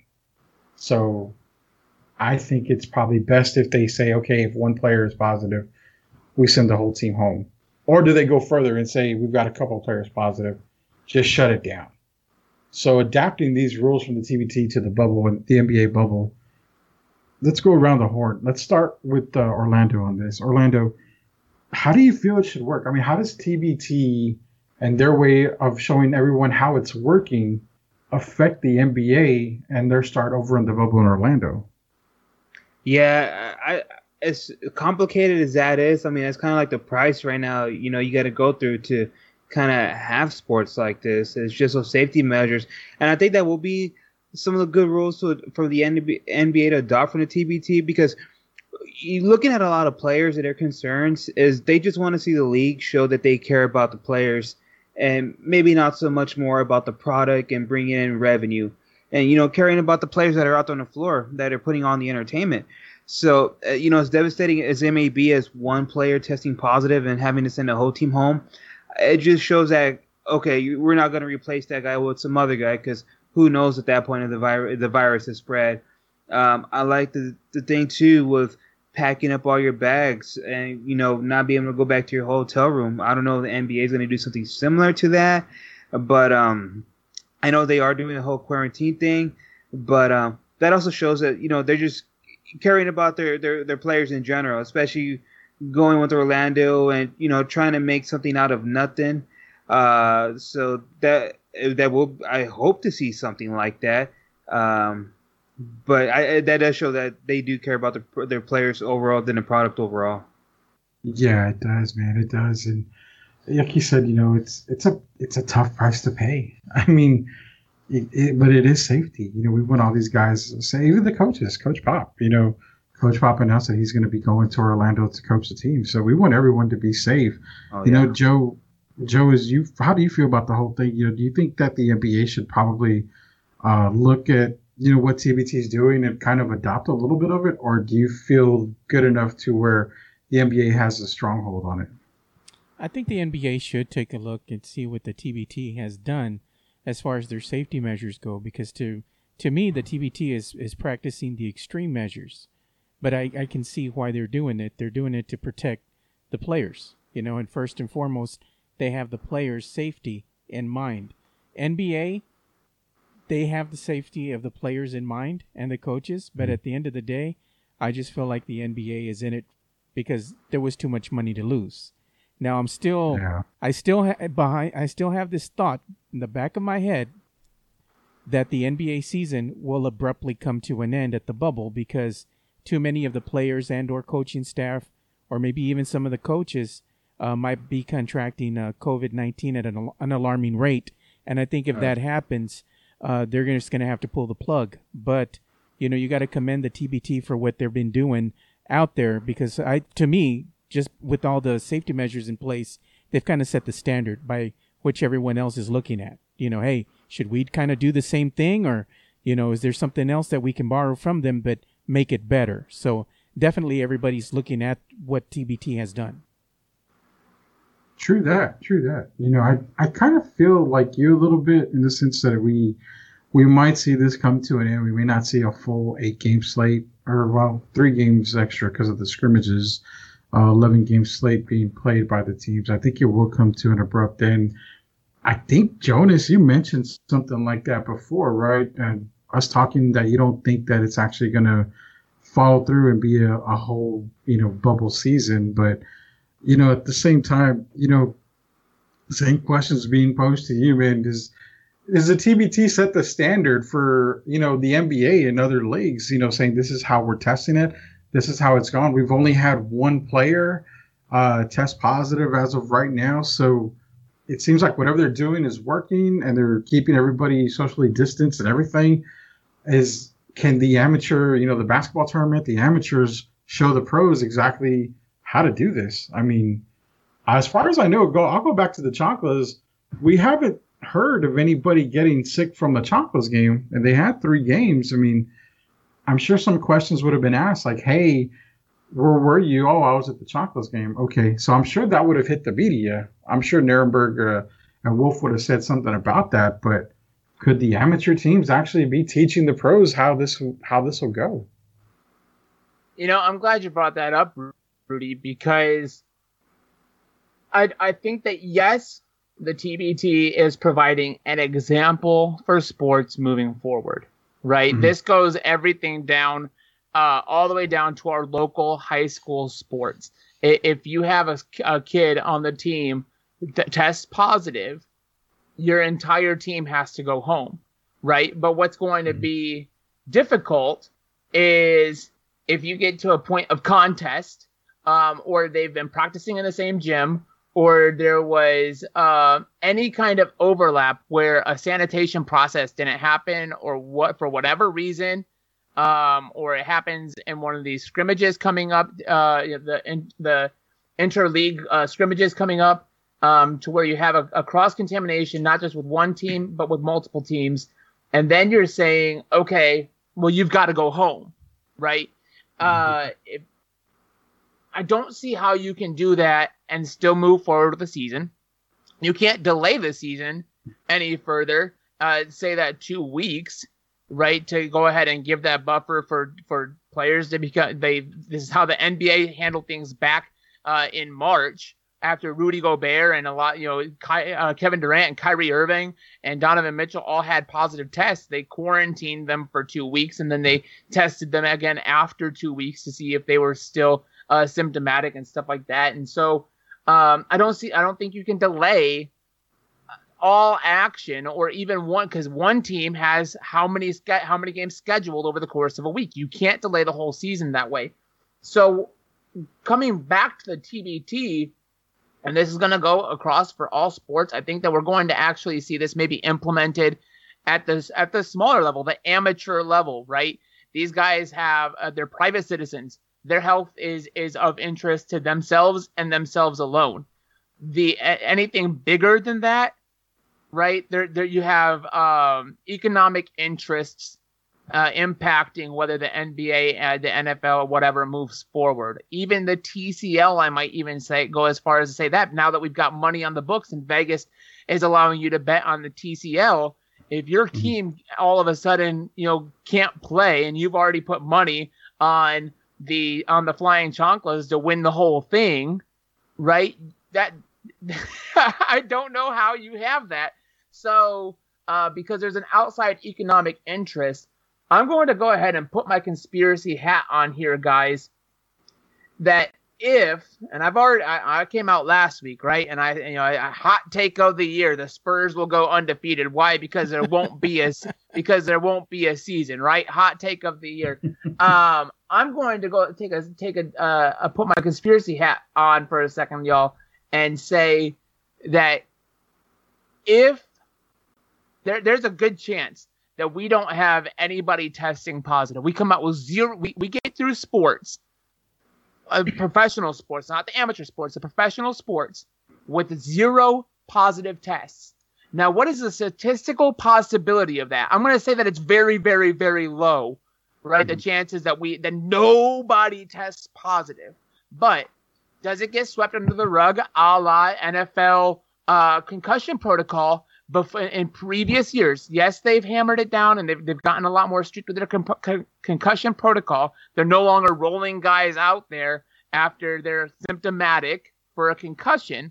But I could see them covering up if LeBron James or Kawhi Leonard or even DeMar DeRozan become, you know, for, for our San Antonio Spurs becomes symptomatic and actually tests positive and remember, you have to have two tests because you know there could be a false positive, and there's like the three percent error rate and all these things. I think that the NBA will use that as a to justify moving forward and allowing that player to still play because mm-hmm. there's too much at stake for them not to. They can't delay it. They don't want to delay it. They don't want to cancel. Uh, and and if the NBA cancels, just like when the NBA suspended their season and put and everybody else trickled after. I think that if the NBA has to suspend their season again or cancel their season, you're going to see everything trickle, and then you end up with uh, with a situation like the Ivy League, uh, you know, to where they're not even they've canceled all sports for for 2020 they're not even picking up any programs basketball won't come back until 2021 the uh, how does that impact everything you know they can deal with that later but they're already saying sports will not be back in in 2020 um, i don't think these leagues can take that I think your high schools, that's a whole other thing. We're talking about children. We're talking about, you know, parents. We're talking about uh, in schools and everything like that, how that's all impacted. TBT, again, private citizens, they're more worried about their health than anything. Uh, when when you take it out and you go a little bit bigger, um, conspiracy hat says there's going to be positive tests that we don't hear about. Yeah, that's true, and that's that's a good point because that's something that I do want to get back into on hour two. This is the Friday Night Takeover. Rudy Jr., Joe Garcia, Orlando Torres, Jonas Clark, We've given it to you for the first hour of the show. We've given you a lot of information, talked a lot, and guess what? We still have a whole lot to talk about. We're going to get back into the TBT talk because they are setting the standard uh, in some ways for these other other uh, bigger, uh, yeah, other bigger uh, sports, uh, MLB, NBA, NFL. I mean, they're setting that standard. They're setting that bar for them. And Jonas brought up a good point, you know, about the test. You got to have two positive tests, keep playing. Coming back on the uh, second part, second hour of the show, that's exactly what I wanted to ask y'all about. We've had some athletes that have taken a test have come back positive. They take a test a couple of days later, it's negative. They could test the very next day, it's negative. So a few athletes have had that gun. We'll get some uh, we'll get some insight on that as well. Also on our campus visit, we'll be talking about uh, St. Mary's University, their Hall of Fame class of 2020. Uh, it's a really good Hall of Fame class going in. And one of the uh, Hall of Famers themselves, J.J. Edwards, is a really good friend of mine. So Uh, we'll give a shout out to all these guys here, talking about a little bit of Spurs because that's what we do. Uh, in hour two, we've also got a few other topics to get into as well. In hour two, again, this is Friday Night Takeover, joining you every single Friday night, taking over your Friday night each and every week, Friday nights from 6 to 8. We'll be right back. Is there a local team or athlete that you think deserves more recognition? We want to highlight them. Email the show Friday Night Takeover at gmail.com or give us a follow and DM us at Puro Sports SA on Twitter and Instagram.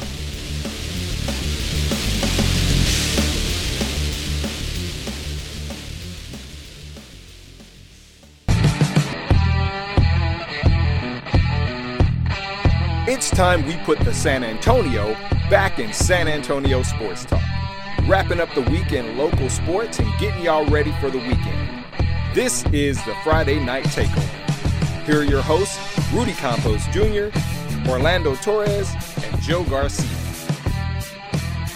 All right, welcome back to the Friday Night Takeover with Jonas Clark, Orlando Torres, and myself, Joe Garcia, minus one, Rudy Campos Jr who had to actually uh, handle some business, so he won't be rejoining us uh, for the rest of this Friday night takeover. But moving on, we're going to go ahead and start talking about St. Mary's, and we're specifically going to talk about their Hall of Fame. Uh, so, what do you got to tell us about this, Jonas? Right on, Joe. So yeah, uh, you know, St. Mary's is they uh, back on. I think it was June uh, June fourth. Um, they uh, released their uh, Hall of Fame class of 2020, right? Uh, we've got a lot of Hall of Fames, big year for it. You look at the NBA and the NFL classes, it's huge. Well, the St. Mary's one is huge in its own respect as well. Lots of historic names here, Joe. Um, I want to run through these guys really quick. I'm going to give you a couple, just a couple words on each of the inductees, right? And we'll come back here. And we'll talk about them. We'll break them down. But the one leading off the leading off the lineup appropriately uh, in the leadoff position is the 1986 St. Mary's softball team. Uh, guys, this team was the school's uh, first national championship in any sport uh, as a member of the NAIA, which is the National Association of Intercollegiate Athletics. Um, all of the members from that uh, roster are going into the Hall of Fame as a historic class. Uh, if you want to talk about where they place in history, uh, they hold the school's all-time record for the lowest single season ERA. Now get a hold of this. 0.55. Wow. that wow. is that is ridiculous. And if and, and, and to put their pitching into perspective even more and and this that what even what's even more mind blowing is this next stat. It's only second all time on their uh, for the school's uh, record books. But that team had the recorded the second all-time uh, lowest opponent batting average allowed at .147. You break down the math, right? That's approximately one hit in every 10 at bats. If wow. you get three at bats per inning, then that means that they're giving up roughly one hit every three innings uh, which is ridiculous. You know, hats off to these ladies. They made back-to-back uh, World Series appearances, and of course, they won uh, the 1986 title. So well deserved to them. A couple members of that team: Yvette uh, Buentello Giron, uh, Kelly Smith Hudson, Adrian uh, Carlos, and uh, Mary Kalinek, uh, Melise Lampkin, and uh, Leticia Morales Basaro and Donna Eckert Fields. You know, just a couple of the members of that team. Um, hats off to them. Moving on through the list, guys. Jamie Amoretti, 2004 to 2007, he was a, a men's golfer. What a you know, he holds a lot of records and places well in the in the school's books. Uh, a highlight note to his career, you know, he placed third at the 2006 NCAA Regional Championship, um, and then went on to win the NCAA National Championship in 2006. Uh, huge coming from St. Mary's, right? Uh, Jeff Apple, uh, baseball, uh, Rattlers baseball, 1996 through 99. Um, he is number two all time in wins uh, for the program at 38, and number four all time in strikeouts at 313. Um, helped the team re- reach the NAIA uh, World Series in '96 and the regionals in two other years. Uh, this one, this next name, actually has a personal connection to the show. Unfortunately, Rudy had to step away because he is uh, uh actually friends with J.J. Edwards, uh, who played with uh, St. Mary's men's basketball from 2004 to 2005. he was a Heartland Conference Player of the Year in 05.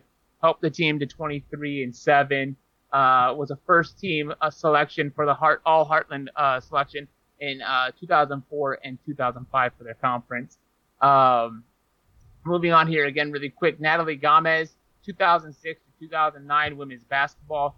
In 2011, guys, she was inducted to the National Hispanic Sports Hall of Fame, and she's currently number four in all-time scoring uh, for St. Mary's women's basketball. She headlined three teams uh, that earned NCAA regional appearances. She won a pair of Heartland Conference tournament championships, and she won two Heartland uh, Conference titles uh, in the regular season. Back to softball, Melissa McGee, 2005 2008. She holds the Heartland Conference career record in wins, shutouts, innings, strikeouts, and complete games, as well as single season records for wins, innings pitched, strikeouts, and shutouts um, in, in, in one season. Guys, she had uh, 1,061 career strikeouts in nearly a thousand innings, 994. That's Jeez. crazy. Yeah, I mean, my arm, my arm's already tired about to fall yeah. off right there. And rounding out the class of 2020 guys for the Hall of Fame, Quay Williams, 1996 through 1999 men's soccer. Uh, uh, Willis, uh, Quay Willis, I'm sorry. Uh, he's the school's all-time leader in goals at 54, all-time uh, leader in points at 156, all-time leader in assists at 48. Um, that's ridiculous, ridiculous. So when you talk about the up, you know, just the amount of talent in this class, um, it's definitely there. It's hats off to these guys, and what's really interesting, guys, that the up and down the episode, you know, we're talking, and, and over the last two weeks, you know, today included, we're talking about how COVID is impacting everything. Um, they, we already, we already know Timmy's induction into the Basketball Hall of Fame has been delayed. Uh, mm-hmm. The NFL has delayed theirs. Right now, there is no delay that we've heard of um, on the St. Mary's uh, class. They're looking to be inducted on Friday, October 16th um, where they'll celebrate uh, everybody's enshrinement, and it's awesome. You know, I, I, mean, hats off to them. If you guys have any uh, way in, weigh in, like, what do you think about this class? It's top notch, yeah. It's a solid, solid lineup there. Uh, it's a good mixture, you know, not only of the men, but also, you know, paying a nod to the ladies as well. I thought that was very classy, you know, especially that whole uh, softball team, you know, I was like, wow, how about that? You know, the whole team got in, in, inducted to the Hall of Fame. So that's pretty amazing to me.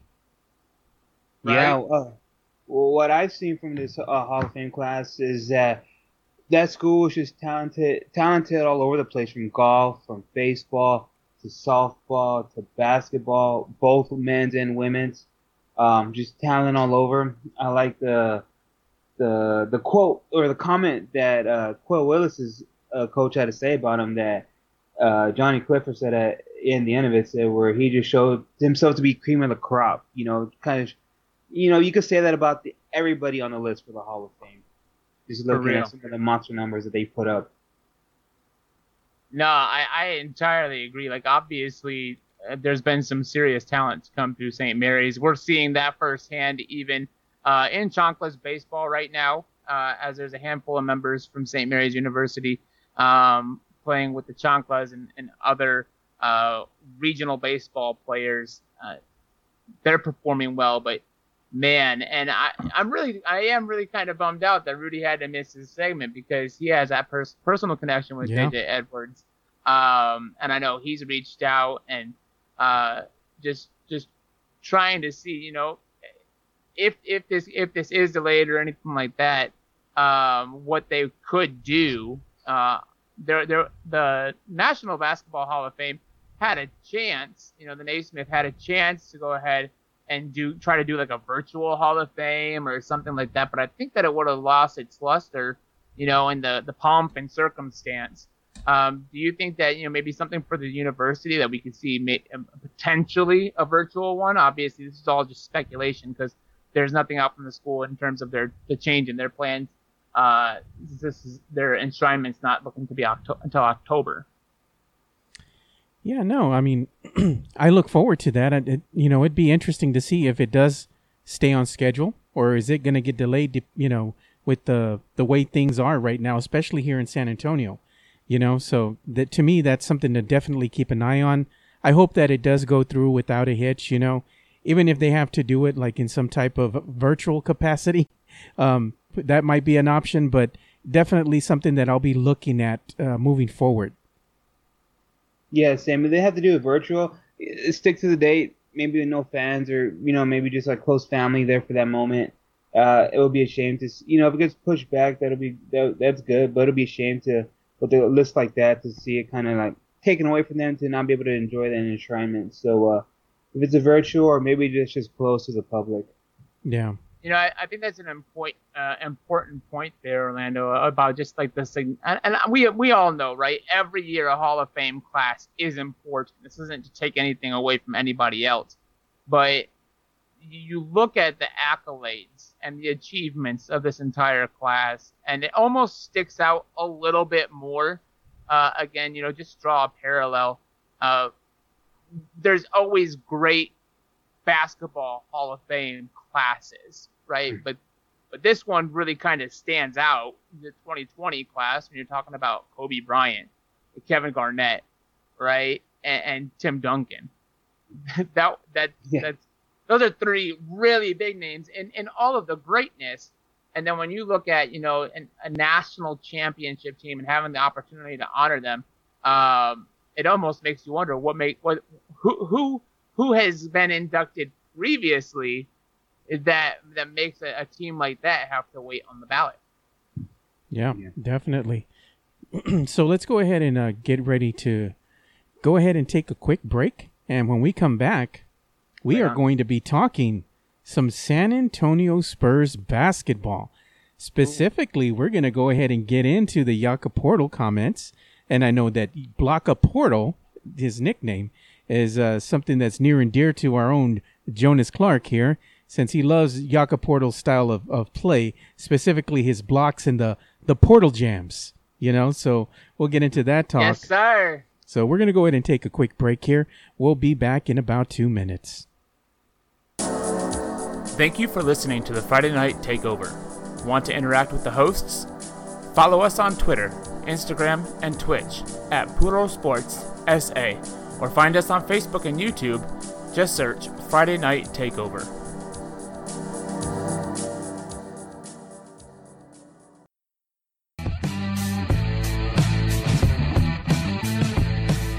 Uh, so, welcome back to the Friday Night Takeover. Uh, you're here with Orlando Torres, Jonas Clark, and myself, Joe Garcia.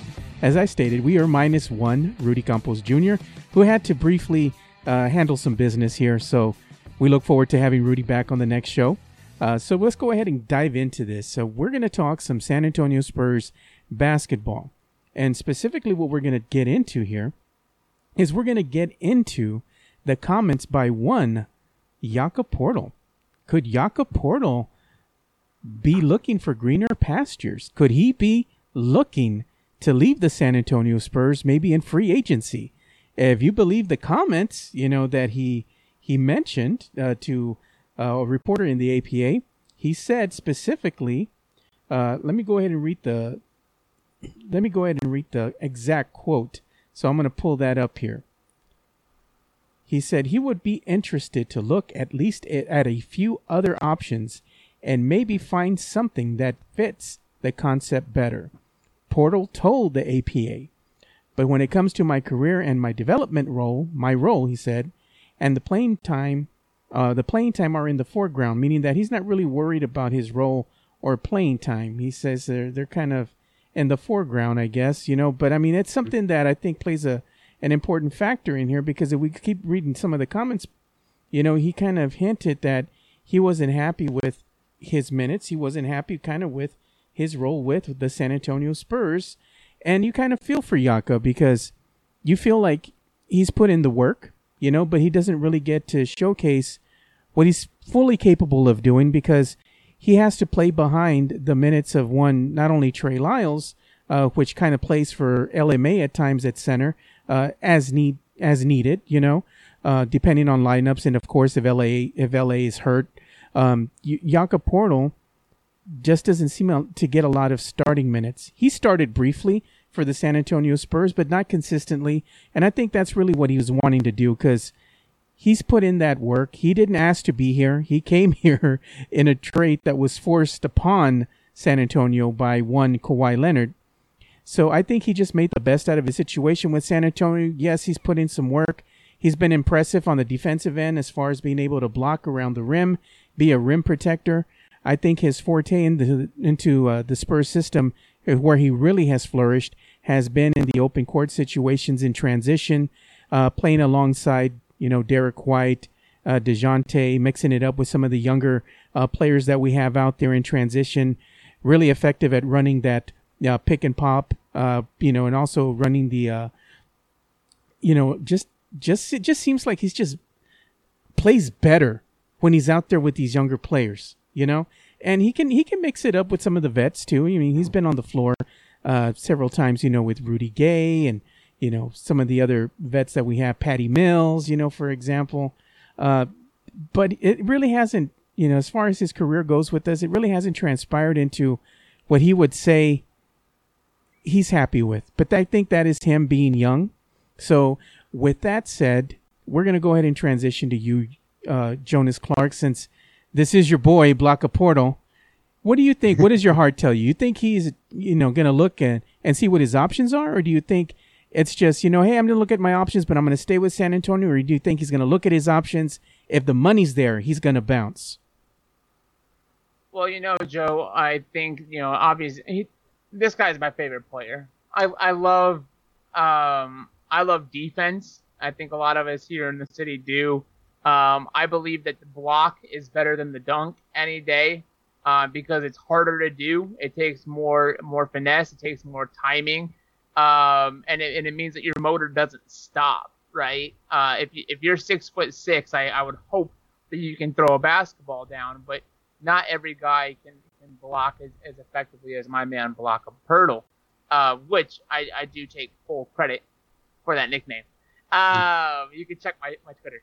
Uh, but um, to that point, I think that you know he's gone. This this tells me you know the, the the feeling of this comment you know where he feels like he's been underutilized. You know, yeah, we can all see it. Um, is is there reasoning to his underutilization? A hundred percent. You know, this is not all on Coach Popovich. Uh, I, I, we we've talked about it here. I've taken it to Spurs Twitter, um, in, in, in comments and threads many many times. Um, and, and you're, because you're defending Jakob Poeltl. I'm actually not. I'm I'm defending Coach Popovich and why he why why Poeltl might feel slighted because Poeltl hasn't earned all of all of the opportunity that it is that he's looking for. And I understand that he wants a chance, and everybody wants it. Want everybody wants a chance, but you got to understand what what Jakob Poeltl brings to the table. He's got great defense. That that you see uh, night in and night out. But for a true seven footer, he's seven foot one. Uh, he doesn't he doesn't bring down the rebounds. He's he, for a for a man who should be a walking double double especially in a pick and roll, as effectively as he runs it um, and moves within it, um, you would you would expect at least 10 and 10 every night, but you're seeing stats more like four and seven. And I understand 16 minutes a game. That's not a whole lot, but you got to make the most of the opportunities you're given and execute before you start before you start asking for more playing time. The other thing to work against Jakob Poeltl is the fact that um, his poor, poor, poor, poor free throw percentage. I mean, it's it's garbage. It's right around 48%. Um, you're going to lose opportunity, especially when it, when the, when the team is playing from behind, oftentimes, and you know, represented by the fact that we're in the 12th seed right now. Um, you know, when we're playing from behind a lot, you lose opportunities to have to have just have minutes at the end of a half when you're trying to build momentum going into the half, and then when you're trying to, you know, maybe stay close into a game or protect the lead late in the game. Um, Jakob can't be out there because it just turns into hack a Shaq moments, and, and we saw that happen at moments, which is why you would see Coach Popovich run with a smaller lineup and actually put Rudy Gay at six foot eight at the five, um, just for defense, and he would run a four guard and a one center. This all comes around, guys, to say to place importance on the signing of Tyler Zeller, right? Tyler Zeller is a seven footer, and when a lot of people saw the Zeller signing, they're like, "Oh, why he hasn't played basketball since 2018?" Um, you know, he was on a roster last year with the Nets, sure, uh, but he hasn't really contributed to a game. But when you look at his free throw percentage, 78%, he's still averaging right around, I think it's uh, close to half a block per game for his career. Um, and, and he's, he's, he's willing to shoot the three ball, which Jakob doesn't do. Jakob's just a rim guy. Uh, where some people saw it's, oh, just we're going to maybe try out. I think that we're seeing the Spurs preparing for Jakob Poeltl to go away. Um, and and it, his contract situation is one that it's restricted free agency, so the Spurs have the opportunity to match. Zeller's contract is next to nothing.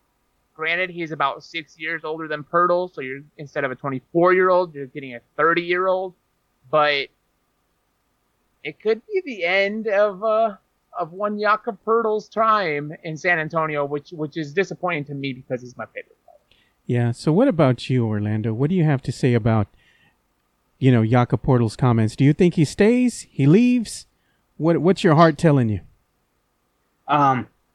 Well, I think with the tournament going on Orlando, this is kind of his time to kind of put his money where his mouth is. You know, um, he wants to be that player. He wants to earn his minutes. This is the time, and a time where you know, a 12 seed, they got to go out there and fight like dogs, fight like they want it, and you know, not like they're just go to be kind of like one and done and ready to go home. Uh, you know, Poeltl wants those minutes. He wants to stay in San Antonio. Like I'm sure, at the end of the day. Uh, San Antonio wants to see, you know, Spurs want to see that improvement out of him. They would like to keep him. They see that improvement if he wants to go, I mean, they're not gonna. It doesn't appear that they're gonna be very appear to fight very hard to keep uh, Poeltl here if he's not if he's unhappy. So uh, this is his time. He wants to stay. This is his time to prove it. He's not a huge scorer. I mean, just look at the numbers: 5.3 points per game. He's not big when it comes to assists either. Doesn't really fit what the Spurs like to do.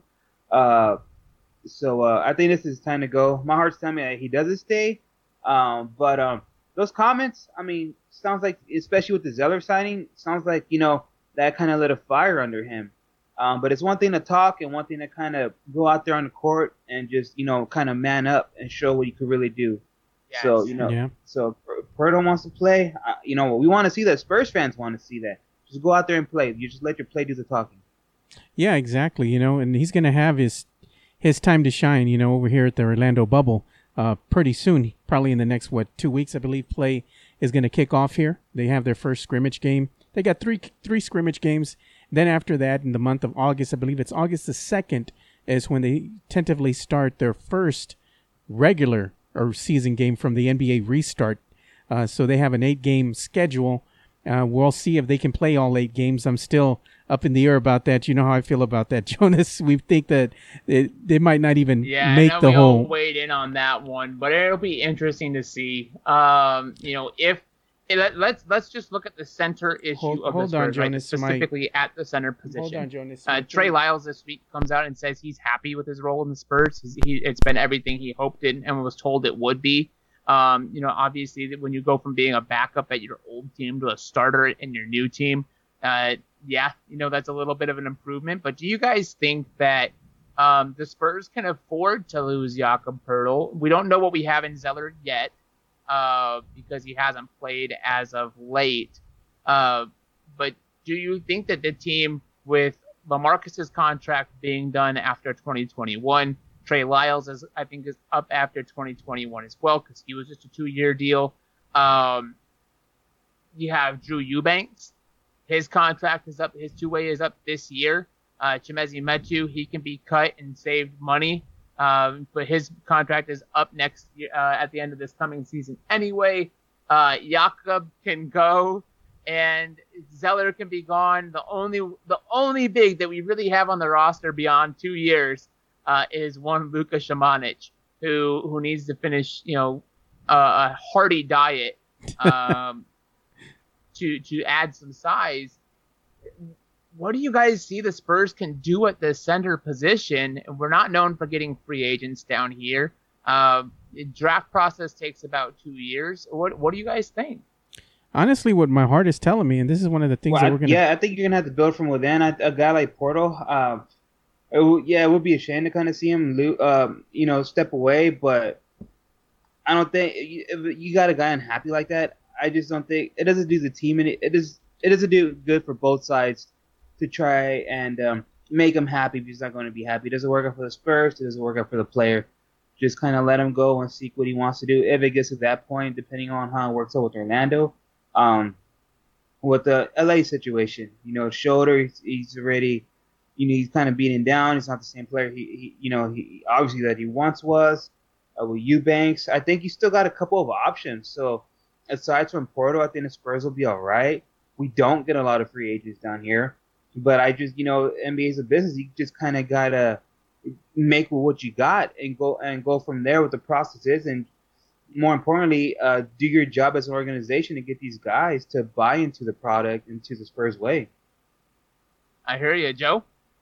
Yeah, you know, I I kind of think that um, my heart tells me that the we Spurs might have lost Joe there, uh, but I think we're coming up to you know it's a kind of a wait and see game as as to how the Spurs want to approach um, that center position. Obviously, you know, we're, we're looking a little bit ways down the road um, how this can all turn into a really rough situation. I'd like to see the Spurs match any offer on Poeltl. Uh, they've got a lot of decisions to make as far as the young guys, but I think that as far as a center moving forward, a guy who moves as well in the, in the pick and roll, no, he doesn't space the floor like a typical stretch five can in the NBA. He still does a great job at clearing the lane for our scorers. I think it's worth the investment. Hopefully, Pop can get him some playing time and turn his feelings around. Poeltl being my favorite player, um, you know, I love. I, want. I want to buy his jersey, right? I want to buy a Poeltl jersey, but I'm not buying it he sticks around. But I will settle for a card, which kind of moves brings us into our next topic, right? Uh, this coming weekend, and we talked with uh, with Rudy Campos Jr uh, you know, who is not here with us on the show right now. He had to step away uh, and do some work, but we wanted to be sure that we mentioned um, and talked about the San Antonio Card and Collectible Show um, out at the San Pedro Event Center uh, Saturday and Sunday. We'll get into the hours here uh, in just a second, but you know we're talking about Poeltl, my favorite player. I like to collect the memorabilia on my favorite players. I got some items here to show you guys if you're interested. Um, but uh, uh that I want to try to get out get out there and find a Poeltl card because I don't have one yet. Uh, do you guys uh do you guys collect? I want to hear from you guys. What what do you have memorabilia wise? Uh, what have you had if you sold it? Let's let's talk about some of our favorite items and stuff like that. I want to hear. Do you guys collect? What do you got? Well, I used to collect years ago, but I kind of got out of that. But I was collecting hot and heavy there in the '90s, especially you know uh, all the the hoops and the, and the upper deck, you know, Fleer, you know, Skybox. So I have tons of nice. those cards. I got several holograms. I had a David Robinson hologram. Um, I also had a uh, Michael Jordan hologram. Um, you know, I had a whole bunch of them. Uh, some from the one of the Indiana Pacers. I forgot the name of the center. It eludes me now, but the center that they had in the the '90s that actually uh, I, I, had him. I forgot. I don't remember what his name was, man. It eludes me, but I have his hologram as well.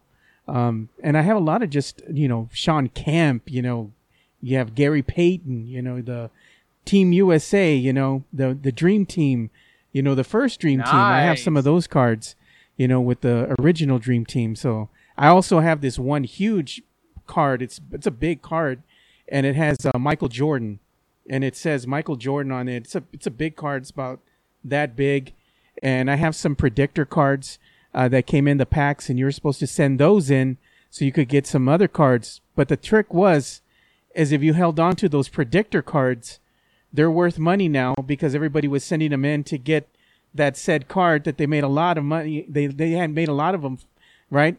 So the predictor cards are worth more right. than the one that you sent in for free.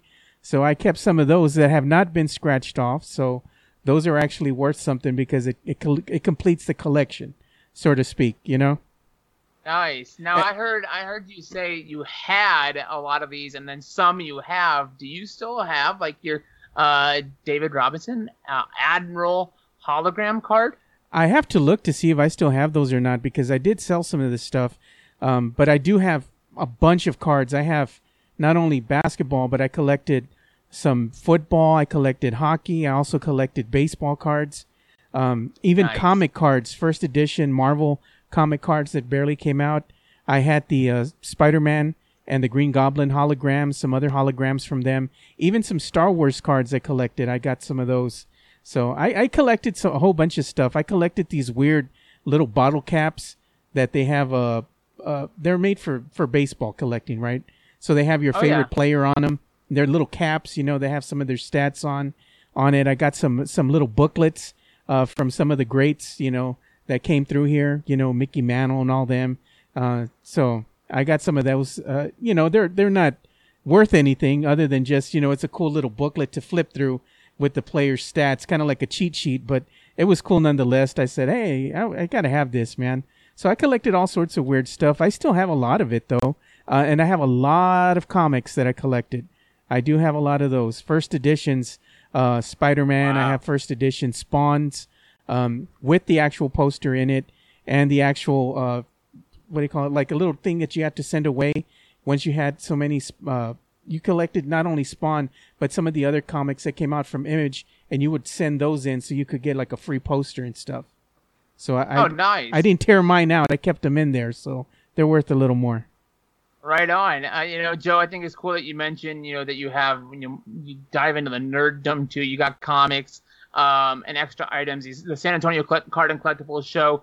Uh, you can buy, sell, trade. Uh, it's not just sports cards and memorabilia, but comics, toys, Pokemon, and much more. Orlando. Uh, I want to hear what what do you have? What have you had? Uh, is there anything you're looking for? Do you do the nerddom too, or uh, tell, what do you collect?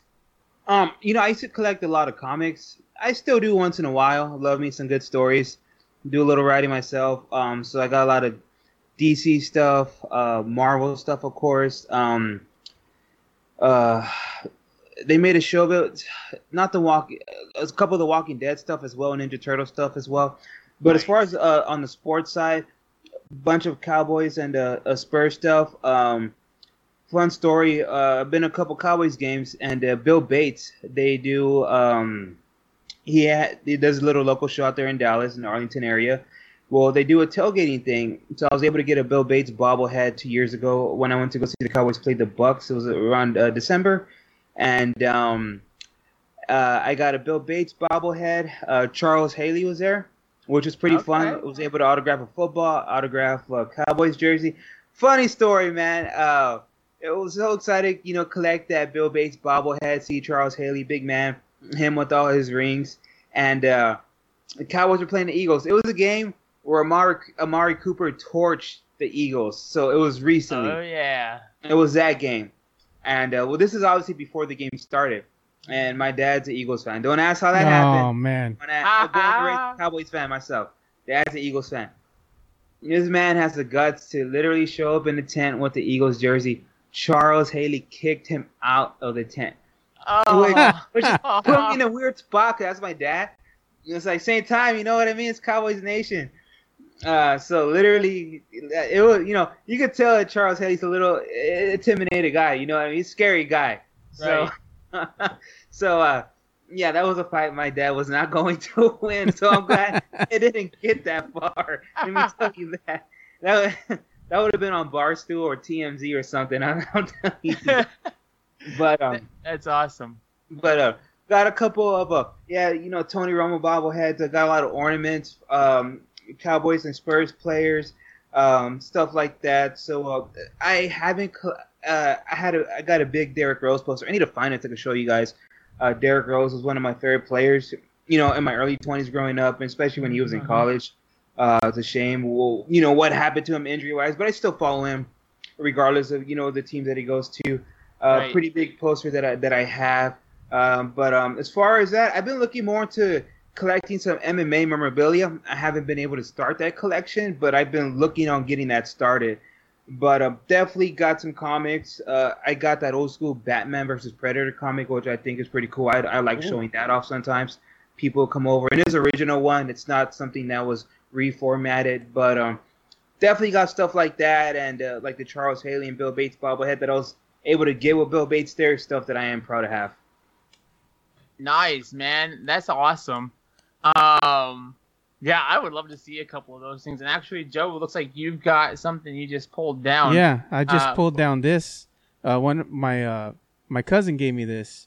It's like an uncut card sheet, and nice. it has the what what year was this one? I think it was the 07. Yeah, it was the 07 Spurs NBA championship. Uh, upper deck uncut sheet, and it has like Manu Ginobili on it, and it had Bruce Bowen, James White. It has Fabi- Fabricio Oberto, and even has your buddy the Coyote there, Jonas, if you can see it. yes, sir.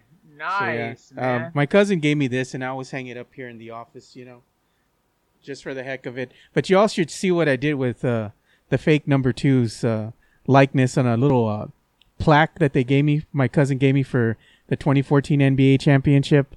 Uh, huh? I had these little ghost stickers from Pac-Man, you know, the game Pac-Man. Right, so yeah. I ghosted the fake number two. I put the stickers on uh, every uh, sing on his face on every single scene that that he shows up in. So when you all you gotta... t- come back into the studio and take a look, you're gonna see the ghost face on on the fake number two. Dude, you might have to pop that out on Twitter and show everybody that. That's pretty awesome. Yeah. Um, so again, you know, we're just t- kind of talking about memorabilia stuff. San Antonio Card and Collectibles show going on this weekend, um, 10 o'clock uh, in the morning on Saturday and Sunday. We did talk with Rudy Campos Jr., who uh, is, he, you know, he's and down in, yeah. he's down in that whole world. You know, unfortunately, he couldn't join us for this segment um, in here an hour or two uh, to finish out the show. But you know, uh, buy, sell, trade, sports cards, comics, toys, Pokemon, and much more. Five dollar admission. Typically it's these are cash um, cash admission events, free parking, door prizes.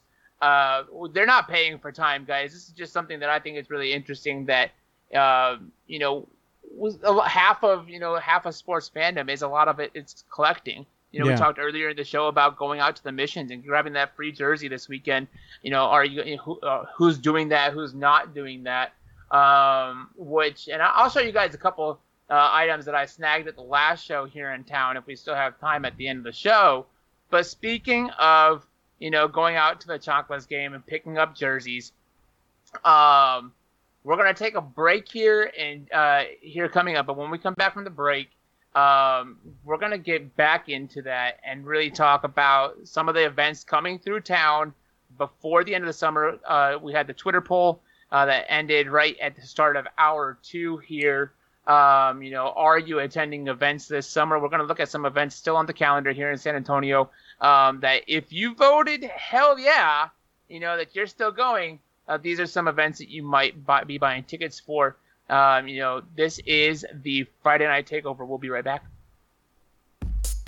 You're listening to the Friday Night Takeover, streaming live and on demand via Friday Night Takeover on Facebook and YouTube or at Puro Sports SA on Twitter and Twitch. Gotta go off video? Go to FridayNightTakeover.com on your PC or mobile device for an audio only streaming experience. Catch the show on demand next day on iTunes, Google Podcasts, Spotify, or wherever you listen to podcasts.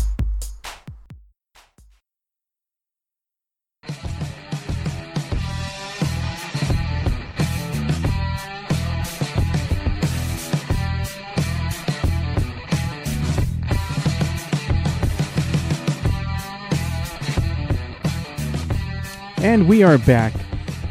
And this is Joe Garcia of the Friday Night Takeover here with Orlando Torres and Jonas Clark. And we're going to be back here for our last segment of today's show.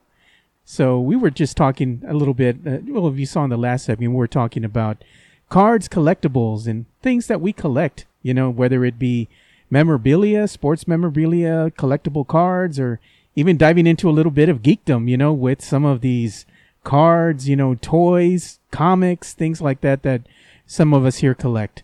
So Jonas, you were actually telling me, or was it you, you or was Orlando? Uh, you were we're going to be talking about this Alamodome fight, and we're also going to be talking about will you be attending a sporting event? You know, for the rest of the summer, is that something that not us only, but our fans will they be attending any sporting events?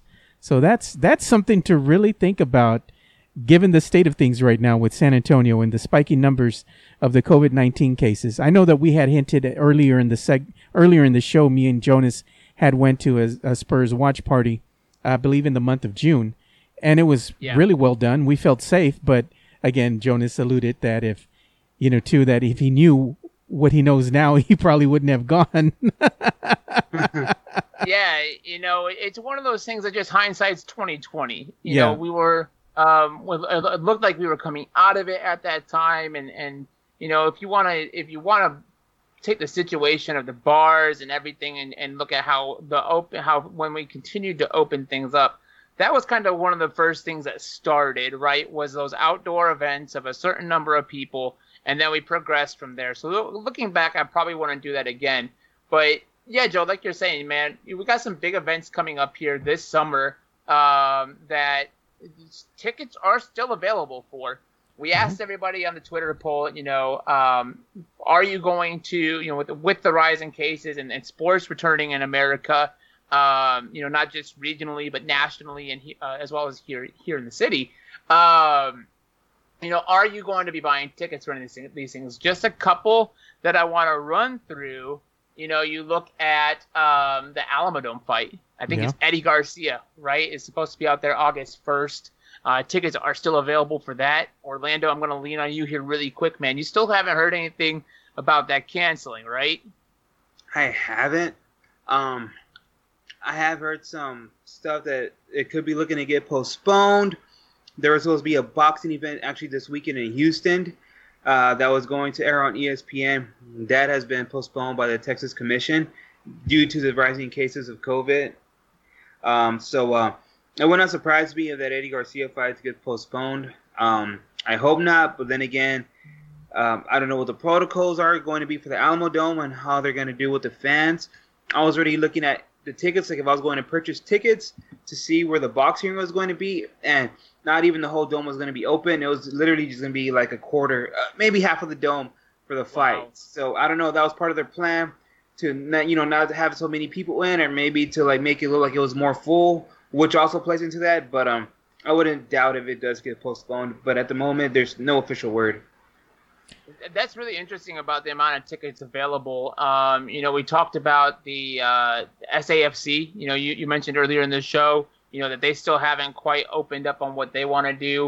Um, uh, Joe, I know you spent a lot of time at the Alamodome a couple weeks back. We talked about the survey coming that they had out for UTSA fans. I mean, even as a media member, uh, you've covered UTSA recently with Project Spurs. Uh, would you even feel comfortable going as a media member, not even paying for tickets? It would just depend, you know, on, on the protocols. I'd have to actually hear what what they have lined up. You know, how are they going to practice safe social distancing? Because if they only allow, you know, let's say even 50% capacity in the media room. I mean, when you're in there, you know it's packed, it's jam packed. So if you only have 50% capacity, I mean, it, it, as a it's not even worth going at that point, you know, because you're not going to have fans in the stands, period.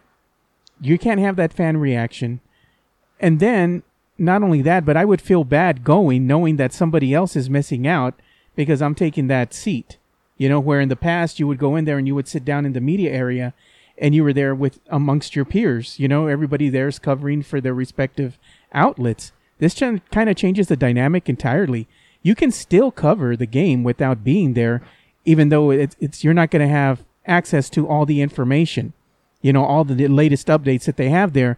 But if you follow the game online and you look at the stats and you know the other places to look at all the latest information, you can still do a good job of covering the game. And honestly, you know, with today's times, I'd probably feel safe just covering the game in the comfort of my own home because I don't want to be a danger to others out there because heaven knows if you even have it or not. You just never know, you know?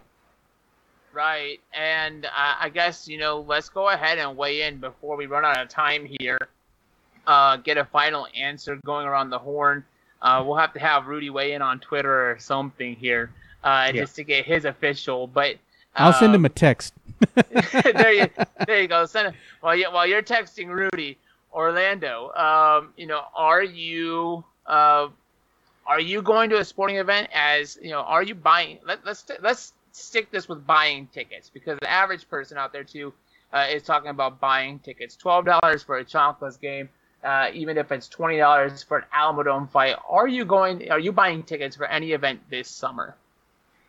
This summer, no. I think it's just too soon. I will be playing it uh, by ear because you know, getting closer to the fall going to see a baseball game, you know what I mean? Just that weather, like you, you can't you, you you hate to miss out on that, but at the moment with everything going on, I'm holding back and I'm just enjoying it from either the radio, play by play, or on TV, however I can. I hear it, uh, Joe. I feel like we kind of got a hint at what you were what you're feeling, but let's go ahead and and, and uh, put a nail in it. Are you buying tickets for any events this summer? This summer, I'd probably have to say I'm just to probably wind up playing it safe. The only thing that I would consider buying a ticket for would be going to check out the San Antonio FC. You know, um, to me, that's uh, something that I, I'm passionate about. I love soccer. I love watching soccer. And if, like I stated, if the Spurs do a great job like they did with that watch party, I would heavily consider going but more than likely, I'm just going to sit this one out until, you know, the cases start to dwindle down because the spike is not going away. It seems like it gets worse and worse every other day. So I think playing it safe is the way to go for me. But just because I have, you know, a family, I have children, I got a wife that's on the front lines going in and doing her thing every day over at Methodist, Methodist Hospital because she is a nurse. So I, I always have that in my the back of my head, not just thinking about me right. specifically, but the other people that I I can affect. You know. Exactly. No, I hear it. And while we wait to hear back from Rudy, we'll see if he can squeeze his take here in before the, we wrap the show, guys.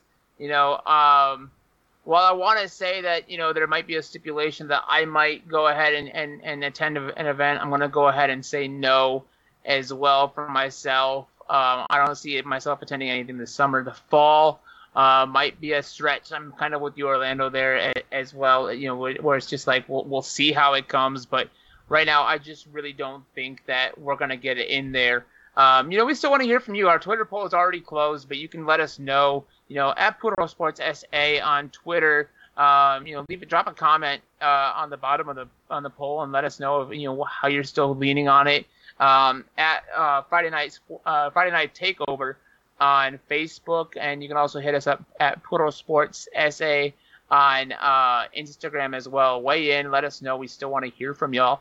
Um, have we heard from Rudy yet? Has he weighed in? I know he's no, busy. No, he work. hasn't. He hasn't yet. I texted him, but he hasn't. He's probably busy. He's probably in transit right now. He's driving, picking up some oh, stuff yeah. from work, you know. So he's busy doing his thing. But I'd like to give a quick shout out, a shout out if we could, to hey. Kendo Castaneda you know, Kendo Tremendo Castaneda, local fighter here, was featured on ESPN's Top Rank Boxing uh, Tuesday. He did great, you know, against his opponent, Jose Zepeda.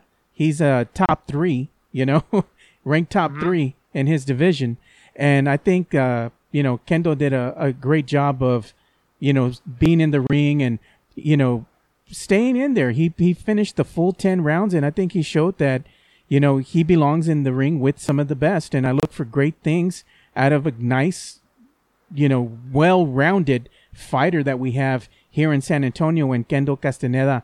So, uh, just a shout out to him. And, you know, regardless of what happened, you know, the outcome of the fight, we're still proud of the effort that he put forth. Nice, man. couldn't agree more. Oh, we did get a, a, a reply from Rudy. Oh, okay, here we go. Rudy says, Last minute, there we go. I'm all for it as long as the safety measures are put in place for everyone's protection. So Rudy would actually go if if the safety was, you know, up to his standards. Oh, he wants to go see his Giants, so I Yeah. I, kinda, I, I, I know where he's coming from. He wants to go to Houston. I Oh, yeah. hear it, man. You know, it's going to be one of those things. To we're all going to have to gauge our individual situation. I trust, you know, I trust Rudy. He's going to go ahead and he's going to use protection. Everybody out there, use protection. Uh, when you're out there in public, it is a, it is still a transmitted disease, COVID. Even though it's not pregnancy or an STD, uh, it's still transmitted when we're out there and not uh, not taking care of ourselves and protecting ourselves. So I think that's gonna go ahead and do it, guys. You know, um, th- thank you for listening to another Friday Night Takeover, allowing us to take over your Friday night. You know, shout out to at B. Damone on Twitter, B. Damone, you know, of Along the Wire. Great segment right out of the gate with uh, with the West Campus coach um, as they bring back the football program over there. Uh, awesome conversation with everybody here on the show, guys. We'll do it again next week, yeah. Yes, sir. We'll be here next week, same time. Only thing is, I'm just gonna let the listeners know. Next week, when they go live, I will not be here because I will be on vacation with my family. Yes, I, am I'm finally gonna get out of the house and get out of San Antonio and do something. So I'm quite excited about that. But make sure you guys tune in, support Jonas, support Orlando, and Rudy Campos Jr. So with that, we're out. Peace. Y'all be careful. Have a great weekend, and please make sure you like, follow, and share uh, the you know find us at Puro Sports SA on Twitter. So with that said, we're out. Have a good weekend.